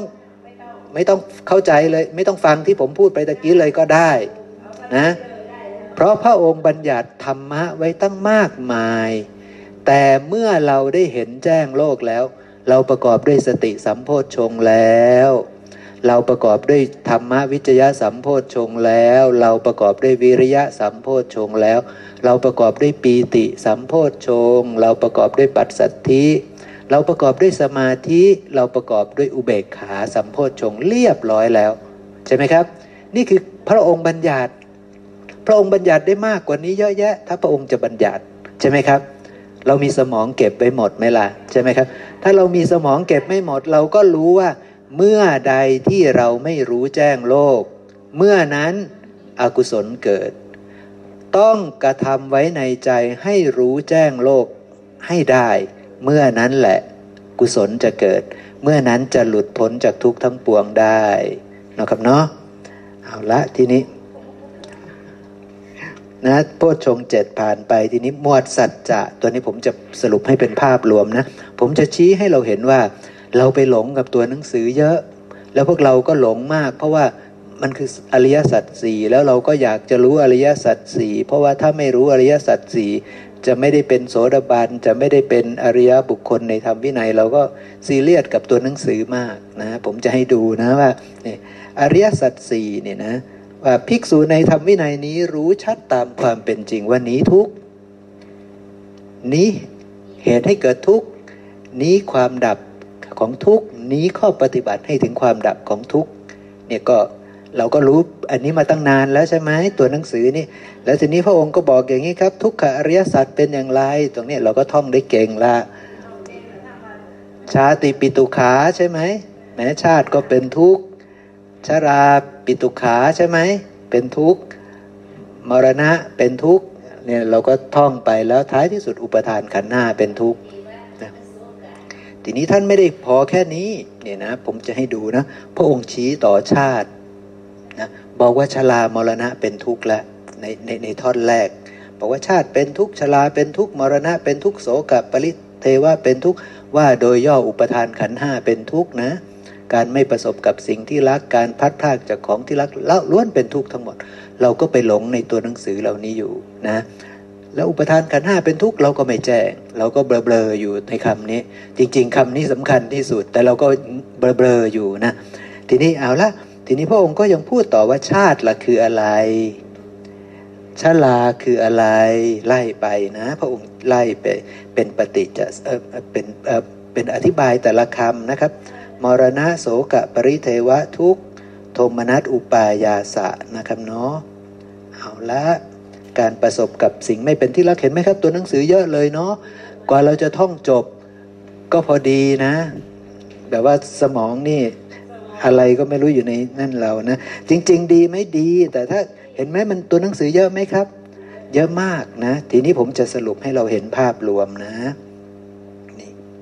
เหตุให้เกิดทุกข์ก็คือตัณหาอันทำให้เกิดอีกนะ เอาละทีนี้ จริง ๆ เรารู้สี่ข้อนั้นแล้ว แล้วก็ตัวหนังสือเยอะๆนี่ให้เราไปฟังอีกทีหนึ่งนะ ผมจะสรุปให้อย่างเงี้ยครับ ว่าเอาละพระองค์กำลังบอกให้เรารู้ว่า เธอรู้จักปฏิจจสมุปบาทไหมเธอรู้จักปฏิจจสมุปบาทบ้างไหมให้พิษให้ชำเลืองดูแผนผังที่เราเรียนปฏิจจสมุปบาท ให้คิดถึงแผนผังที่เราเรียนปฏิจจสมุปบาท ให้คิดถึงเรื่องราวปฏิจจสมุปบาทที่เราเรียนกันมา ให้คิดถึงเรื่องทำสิบหมวดที่เราเรียนกันมานะเราจะรู้เลยว่า แผนผังฝั่งที่เป็นปฏิจจสมุปบาท เพราะอาวิชชาเป็นปัจจัยสังขารทั้งหลายจึงมี เพราะสังขารเป็นปัจจัยวิญญาณจึงมีไล่เลื่อยลงมา จนถึงชาติชรามรณะโสกปริเทวะ ทุกขโทมนัสนี่ เรารู้ไหมว่าถักทั้งหมดนี้คือปฏิจจสมุปปนธรรม เราเห็นไหมครับ เราเชื่อไหมว่าฝั่งนี้คือปฏิจจสมุปปนธรรมทั้งหมด นี่คือปฏิจจสมุปปนธรรมทั้งหมดไหมนี่คือปฏิจจสมุปปนธรรมทั้งหมด นี่คือสังคตะธรรมไหมครับ นี่คือสังคตะธรรมทั้งหมด นี่คือทุกขธรรมทั้งหมดไหมครับ นี่แหละคือทุกนี่คือทุกนี่คือทุกทุกอย่างเลยทำไมมันเป็นทุกข์เพราะมันเป็นของปรุงแต่ง ราะมันเป็นสังคตะธรรมทำไมมันเป็นทุกข์เพราะมันเป็นปฏิจจสมุปปนธรรม เรื่องราวทั้งหมดนี้เป็นเรื่องเดียวกัน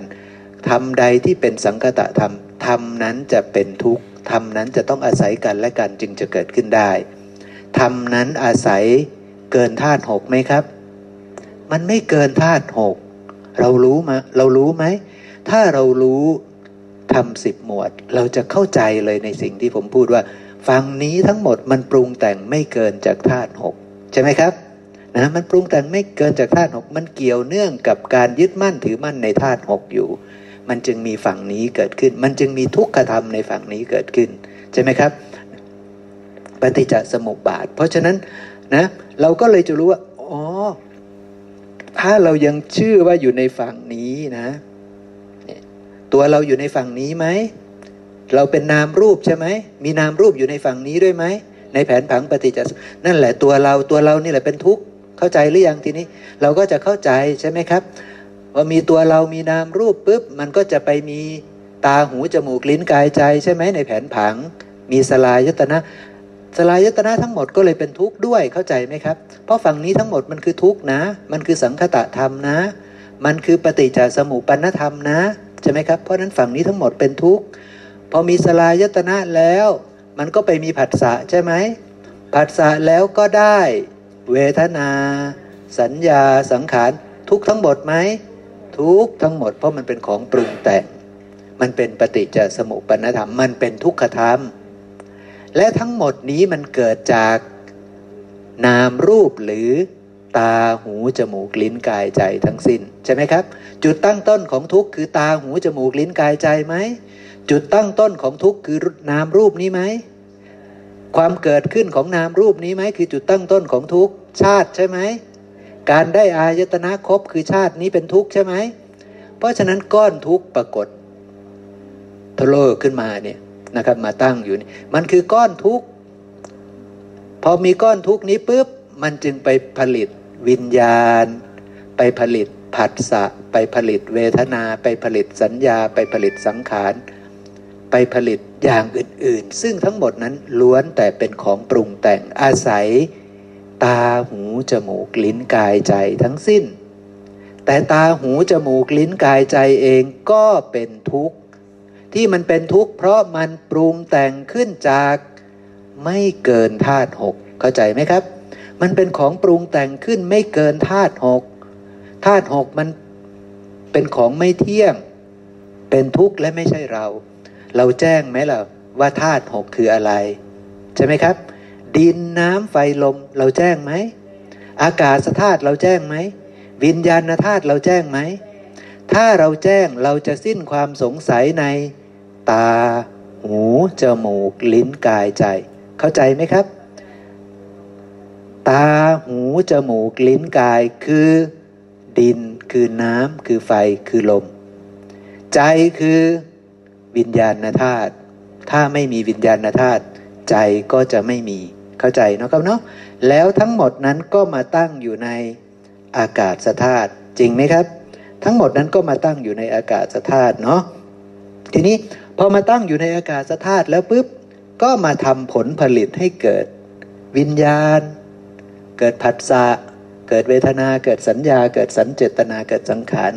เกิดจิต ซึ่งเป็นของปรุงแต่งทั้งหมด ซึ่งเป็นทุกข์ทั้งหมด เกิดกายวาจาใจ เกิดกรรมทางกายวาจาใจ ซึ่งเป็นของปรุงแต่งเป็นทุกข์ทั้งหมด ไม่ใช่เราไม่ใช่ตัวตนของเราทั้งหมดเลยใช่ไหมครับ นี่ก็คือเราก็จะเข้าใจว่าอ๋อฝั่งนี้ทั้งหมดคือทุกข์ใช่ไหมครับ เราก็จะเห็นทุกข์ตามที่พระองค์บัญญัติอย่างแท้จริง พระองค์มีบัญญัติไว้ท้ายบรรทัดว่าทุกข์คืออุปทานขันห้าแล้วมีอุปทานขันห้าไหมในสิ่งที่ผมพูดไปตะกี้นี่ มีเรียบร้อยแล้ว มีขันห้าเรียบร้อยแล้วผมพูดแล้ว แล้วพระองค์บอกว่าอุปทานขันห้าหรือขันทั้งห้านั้นเป็นตัวทุกข์ที่แท้จริงทำไมมันเป็นทุกข์เพราะขันทั้งห้าเป็นสังคตะธรรมทั้งหมด เพราะขันทั้งห้าเป็นปฏิจะสมุปันธรรมทั้งหมด มันจึงเป็นทุกขธรรมด้วยนะครับนะมันจึงเป็นทุกขธรรมนะมันจึงเป็นตัวทุกข์ที่แท้จริง ทีนี้ เหตุให้เกิดทุกข์เหล่านี้ล่ะ เราบอกว่าทั้งหมดนี้คือทุกข์ใช่ไหม ตาหูจมูกลิ้นกายใจคือทุกข์ มาปุ๊บใช้ชีวิตก็ไปกระทบ เกิดวิญญาณ เกิดผัสสะ เกิดเวทนาสัญญาสังขารจิต แล้วก็เกิดกายวาจาใจ เป็นทุกข์ทั้งหมดเป็นของปรุงแต่งทั้งหมดเหล่านี้คือทุกข์ความเกิดขึ้นของทุกข์ล่ะคืออะไร ทุกสมุทัยทุกขสมุทัยคืออะไรครับ เหตุให้เกิดขึ้นของทุกข์นี้คืออะไร คือตัณหาที่พาให้เกิดอีกใช่ไหมครับองค์ชี้ว่าตัณหาที่พาให้มาเกิด เพราะฉะนั้นถ้ายังมีตัณหาอยู่ได้เกิดจริงไหมได้เกิดจริงใช่ไหมครับนี่นี่ถ้ายังมีตัณหาใช่ไหม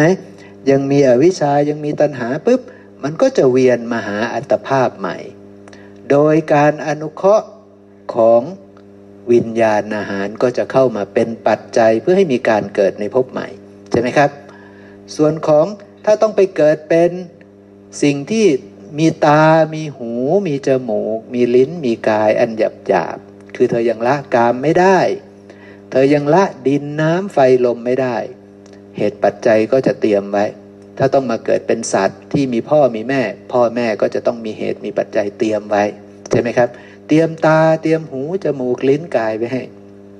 ส่วนวิญญาณธาตุก็จะไปอย่างลงในคันนั้นเลย ใช่ไหมครับ แต่ถ้าไปเกิดเป็นสัตว์นรก มีพ่อมีแม่ไหม ไม่ต้องมี เพราะฉะนั้นก็ไม่ต้องมีใครมาเตรียมตาหูจมูกลิ้นกายให้ ก็วิญญาณไปอย่างลงปุ๊บหอบเอาดินน้ำไฟลมที่เลวทรามในนรกนั่นแหละมาประกอบขึ้นเป็นตาหูจมูกลิ้นกายเลย เข้าใจไหมครับ พอประตูนรกเปิดปุ๊บวิ่งไหมครับ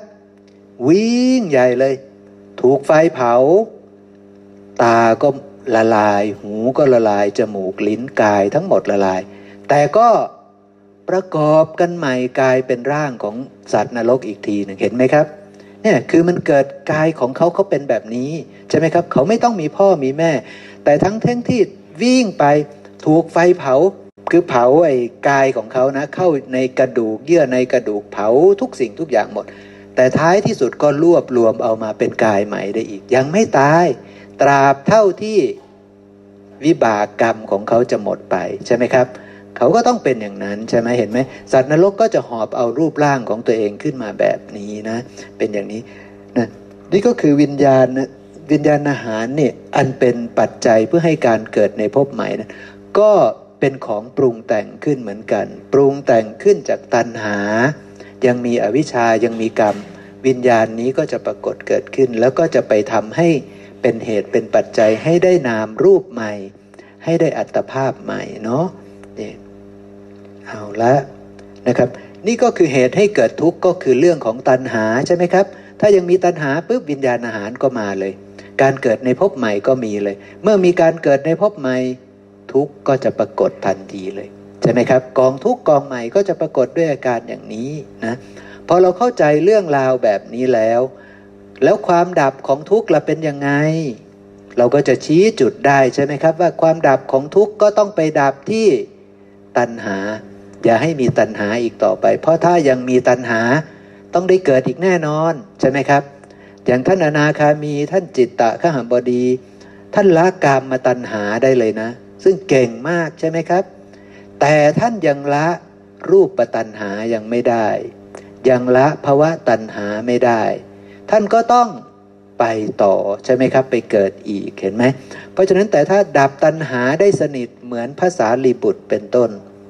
การเกิดในภพใหม่ก็ไม่มี เพราะว่าตายแล้ววิญญาณอาหาร ก็ไม่มา ใช่ไหมครับ การเกิดในภพใหม่ก็ไม่มี ใช่ไหมครับเนาะนั่นก็คือทุกขนิโรธก็คือ ความดับของตัณหา ส่วนปฏิปทาให้ถึงความดับแห่งทุกข์ ข้อปฏิบัติให้ถึงความดับแห่งทุกข์ก็คืออริยมรรคมีองค์ 8 นั่นก็คือพระองค์พูดว่าอริยมรรคมีองค์แปดแต่พวกเรามาอธิบายกันก็คือ มารู้แจ้งฝั่งนี้ มารู้แจ้งโลกใช่ไหมครับ มากำหนดรู้ทุกข์ใช่ไหมมากำหนดรู้ทุกข์เสีย เพราะประโยชน์ของการกำหนดรู้ทุกข์คือ มันจะรู้ว่าทุกเหล่านี้เป็นเพียง ของปรุงแต่งของที่อาศัยกันและกันเกิดขึ้น ไม่ใช่สัตว์บุคคลตัวตนเราเขา มันจึงจะออกจากความยึดมั่นถือมั่นว่าเราว่าของเราว่าตัวตนของเราได้ เข้าใจเนาะครับเนาะเพราะนั้นก็ย้อนกลับมาที่กำหนดรู้ทุกข์ก็จะเป็นปฏิปทาให้ถึงความดับสนิทแห่งทุกข์มารู้จักตัวจริงของทุกเหล่านี้ มารู้จักตา หูจมูกลิ้นกายใจ ตามความเป็นจริง มารู้จักฝั่งนี้มารู้จักโลก มารู้จักมารมารู้จักสัตว์ตามความเป็นจริง ขอโอกาสครับพี่หมอ ก็ถ้าเรารู้ชัดว่าสิ่งทั้งหลายทั้งปวงเนี่ยเป็นของปรุงแต่งเนี่ยเราจะรู้ชัดว่าสิ่งเหล่านี้ไม่เที่ยง โดยโดยก่อนหน้านี้แล้วเนี่ยเราจะเห็นทั้งหมดทั้งปวงเนี่ยเราจะมีความเห็นสิ่งเหล่านี้คือเที่ยงสุขอัตตา ดังนั้นเนี่ยพอเที่ยงสุขตามีความเห็นนี้อยู่เนี่ยผลผลิตได้คือตัณหา แต่ถ้าเปลี่ยนความเห็นได้โดยพิจารณาเห็นว่าทำทั้งหลายทั้งปวงเนี่ยเป็นของที่อาศัยกันและการเกิดขึ้นเนี่ยเป็นของปรุงแต่งเนี่ยจึงรู้ว่าสิ่งนี้ไม่เที่ยงเป็นทุกข์แล้วเป็นอนัตตา ผลลัพธ์ก็ได้คือมันจะไม่ได้ตัณหา มันคือความที่อโลภะอโทสะอโมหะจะบังเกิดขึ้น เมื่อตรงนี้ตัณหาไม่มี มันก็จะไม่มีเชื้อให้ได้วิญญาณอาหาร เพื่อการเกิดใหม่ก็ย่อมไม่มีจะเป็นกระบวนการอย่างนั้น ใช่ครับ ทีนี้ผมเพิ่มอีกนิดนึงนะ เห็นตัวหนังสือนี้น่าสนใจนะครับนะ พระองค์พูดบอกว่าเหตุให้เกิดทุกข์นี่นะครับนะ คือตัณหาที่ทำให้เกิดอีกนั่นแหละ แล้วพระองค์ลงรายละเอียดว่าตัณหาเหล่านั้นมันคืออะไรบ้างนะครับนะ เบื้องต้นพระองค์แยกว่าได้แก่กามตัณหาภาวะตัณหาวิภาวะตัณหาเนี่ยพระองค์พูดเป็นใหญ่ ๆ ก่อน แล้วทีนี้พระองค์ลงรายละเอียดปุ๊บ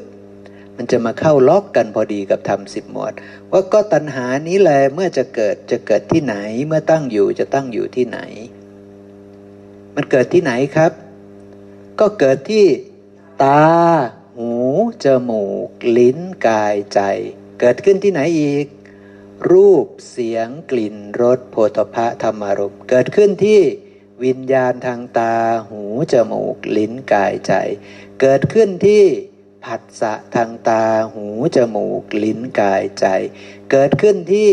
เวทนา เกิดขึ้นที่สัญญา เกิดขึ้นที่สังขารใช่ไหมครับ เกิดขึ้นที่ตัณหาใช่ไหมครับ ตัณหายังเกิดขึ้นในตัณหาอีกตัณหาในรูปในเสียงในกลิ่น ในรสในโพธพะในธรรมารมณ์ เกิดขึ้นในวิตกในรูป เกิดขึ้นในวิจารในรูปเห็นไหมครับ คือเอาทำสิบหมวด จากแปดนะไปถึงตัณหาแล้วนี่ว่า ตัณหามันจะไปเกิดในหมวดที่หนึ่งตัณหามันจะไปเกิดในหมวดที่สองตัณหามันจะไปเกิดในหมวดที่สามหมวดที่สี่หมวดที่ห้าหมวดที่หกหมวดที่เจ็ดหมวดที่แปดนะครับนะตัณหามันจะไล่ไปเกิดในทุกหมวดเลยนะนี่นะครับ เกิดทุกหมวดเลยหนึ่งสองสามสี่ห้าหกเจ็ดแปดเนี่ยมันเกิดมาถึงหมวดที่แปด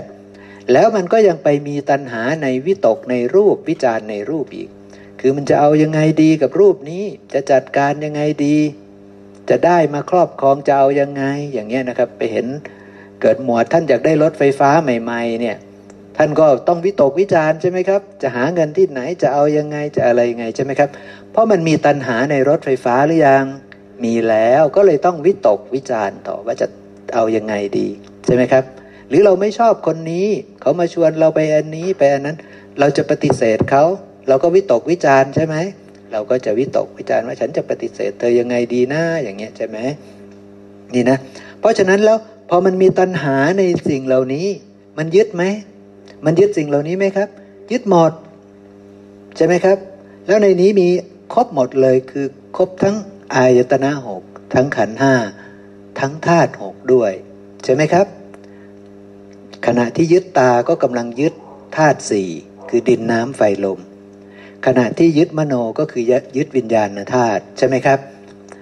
ขณะที่ยึดทั้งหมดนี่แหละก็คือยึดอากาศธาตุด้วยใช่ไหมครับ เพราะนั้นยึดทั้งธาตุหกก็ยึดโดยความเป็นตนไหมยึดโดยความเป็นตนอายตนะหกก็ยึดโดยความเป็นตน ขันห้าก็ยึดโดยความเป็นตนหมด วิปลาสหมดเลยใช่ไหมครับ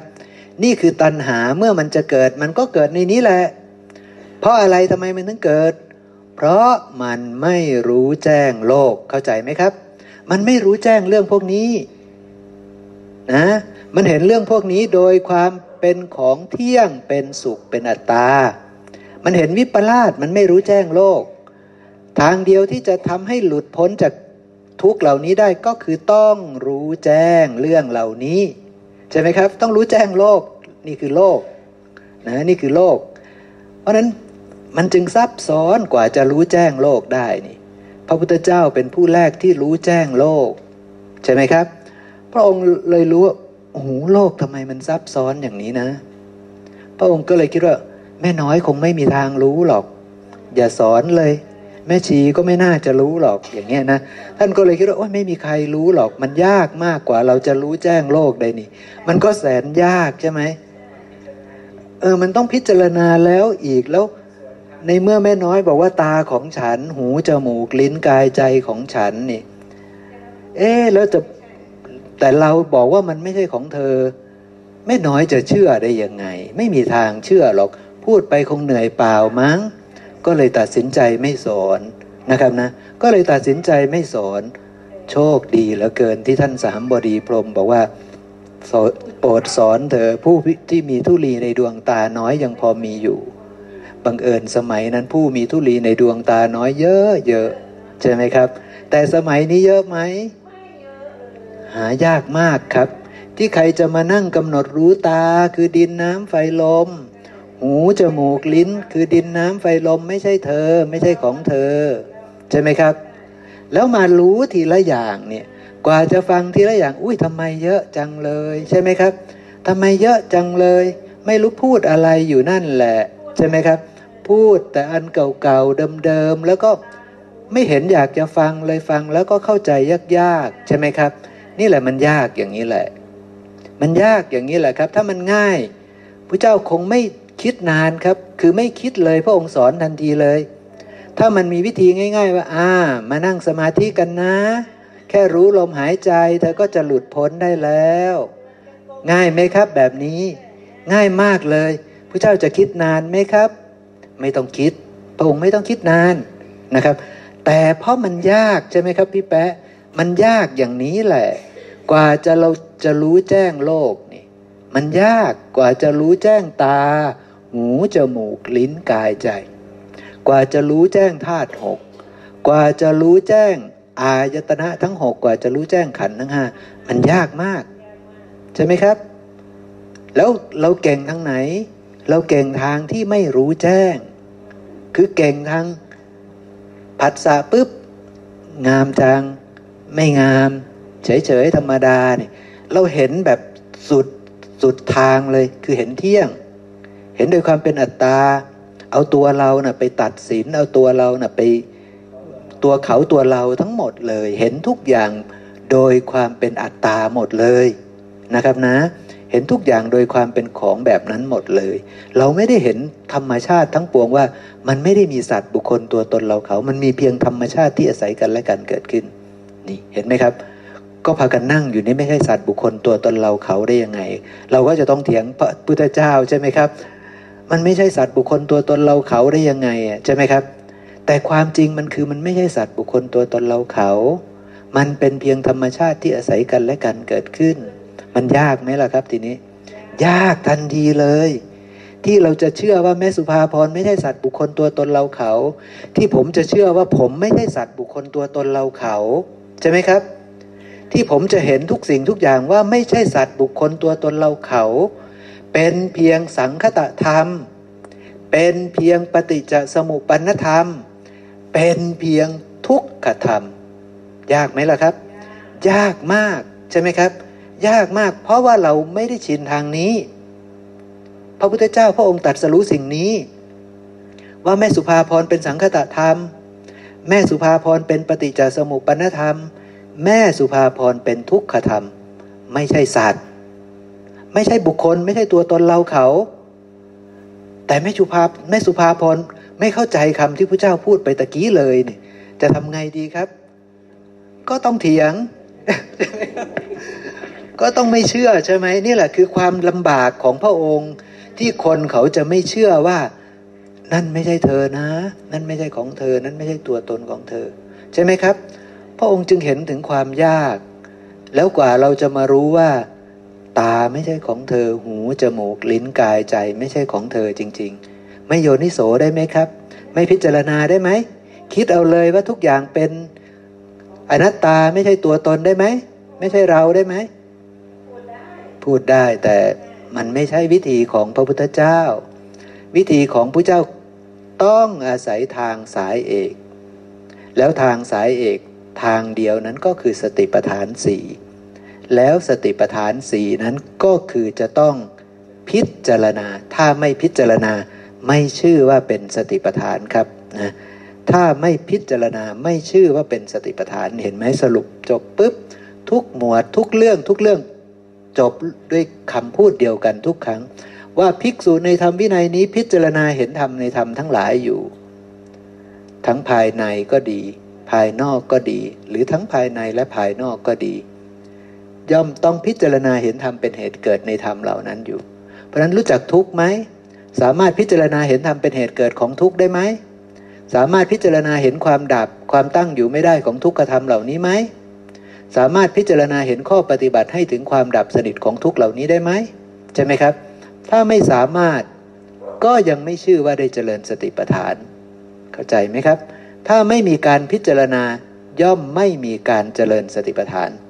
เพราะฉะนั้นจะไม่คิดได้ไหม นั่งนิ่งๆ ไม่ต้องคิดอะไรนั่นคือการเจริญสติไหมครับ ไกลห่างจากพระพุทธเจ้าอย่างที่สุด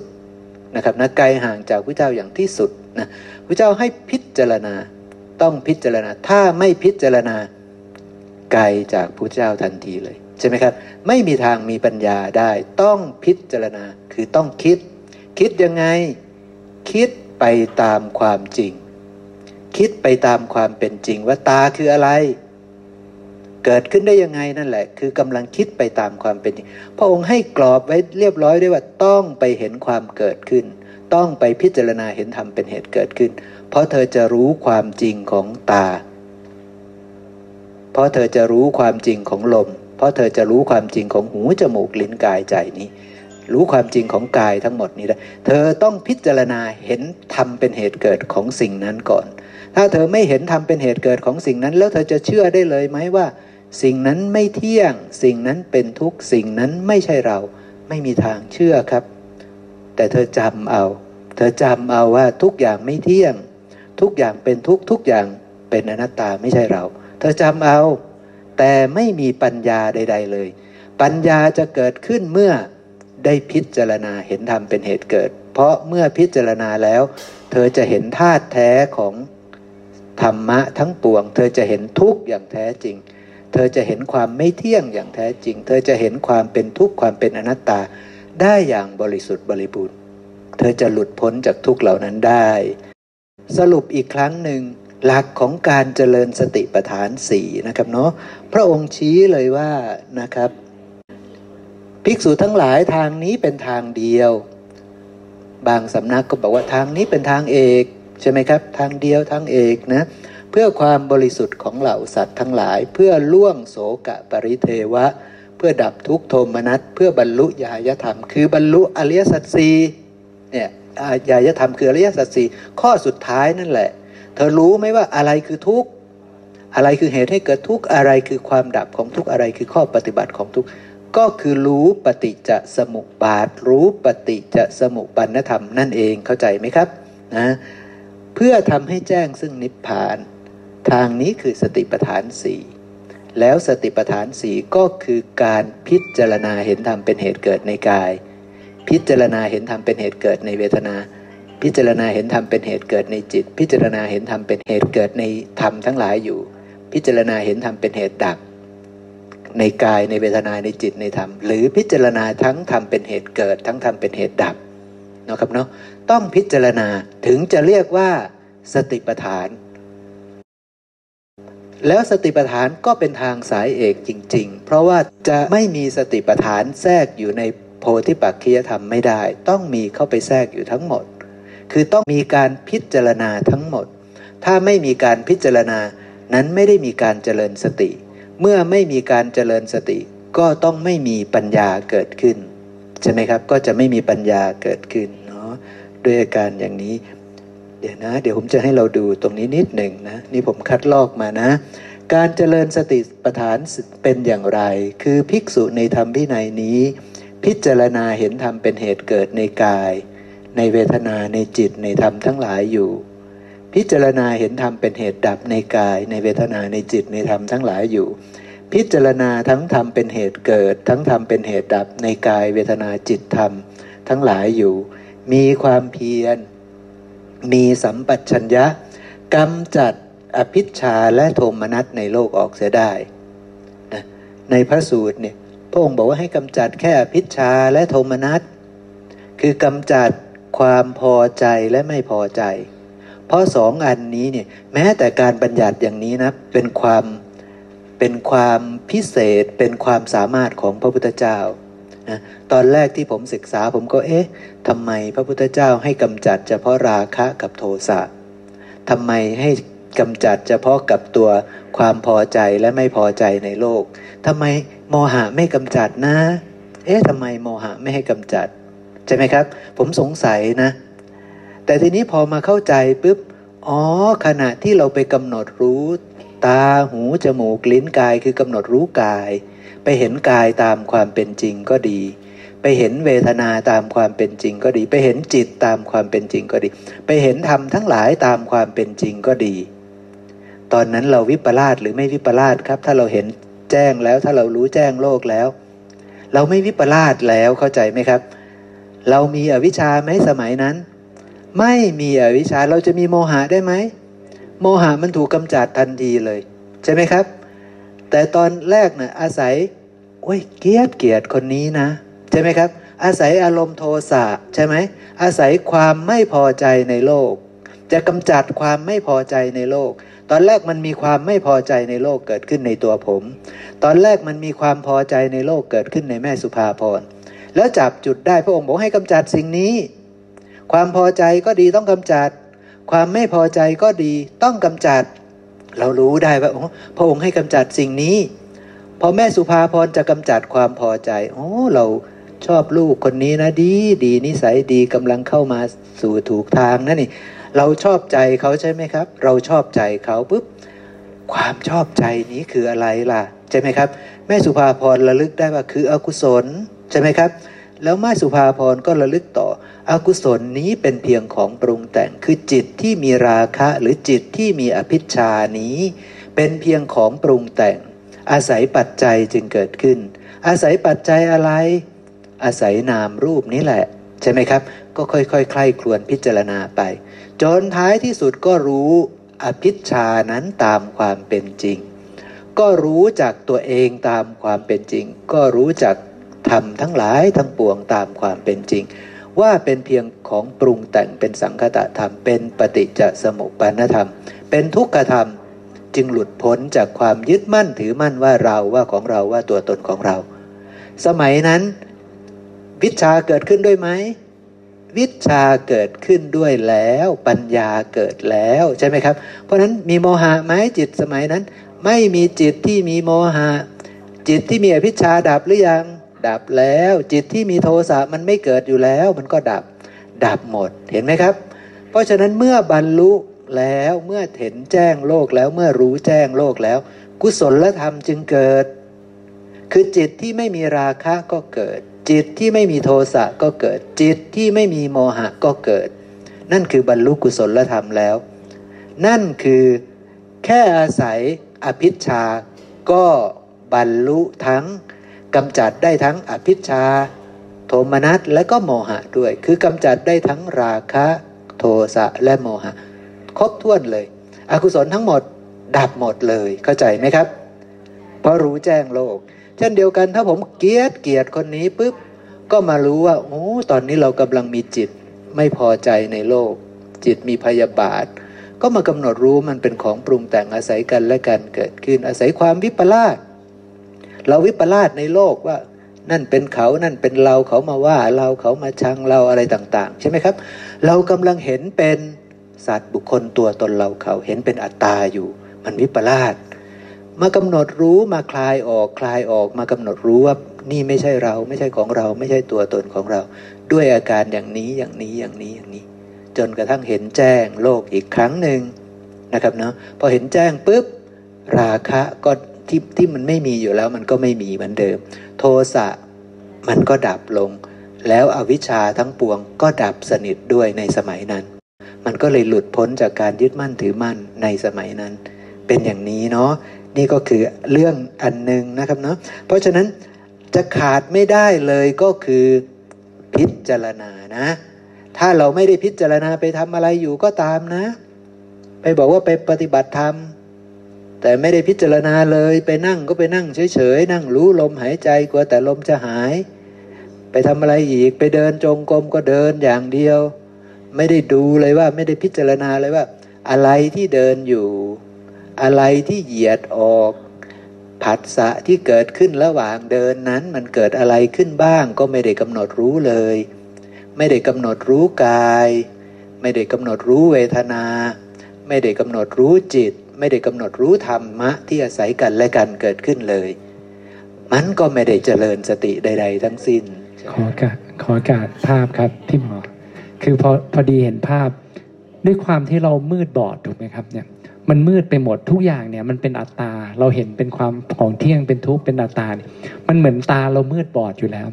ตอนที่เรากำหนดรู้เนี่ยมันเหมือนเอาไฟฉายส่องในสิ่งนั้นครับ มันก็จะแจ้งในสิ่งนั้น ถ้าเราฟอง ส่องนี้คือการพิจารณาคือการใคร่ควรเนี่ยเห็นตามความจริงว่าสิ่งเหล่านี้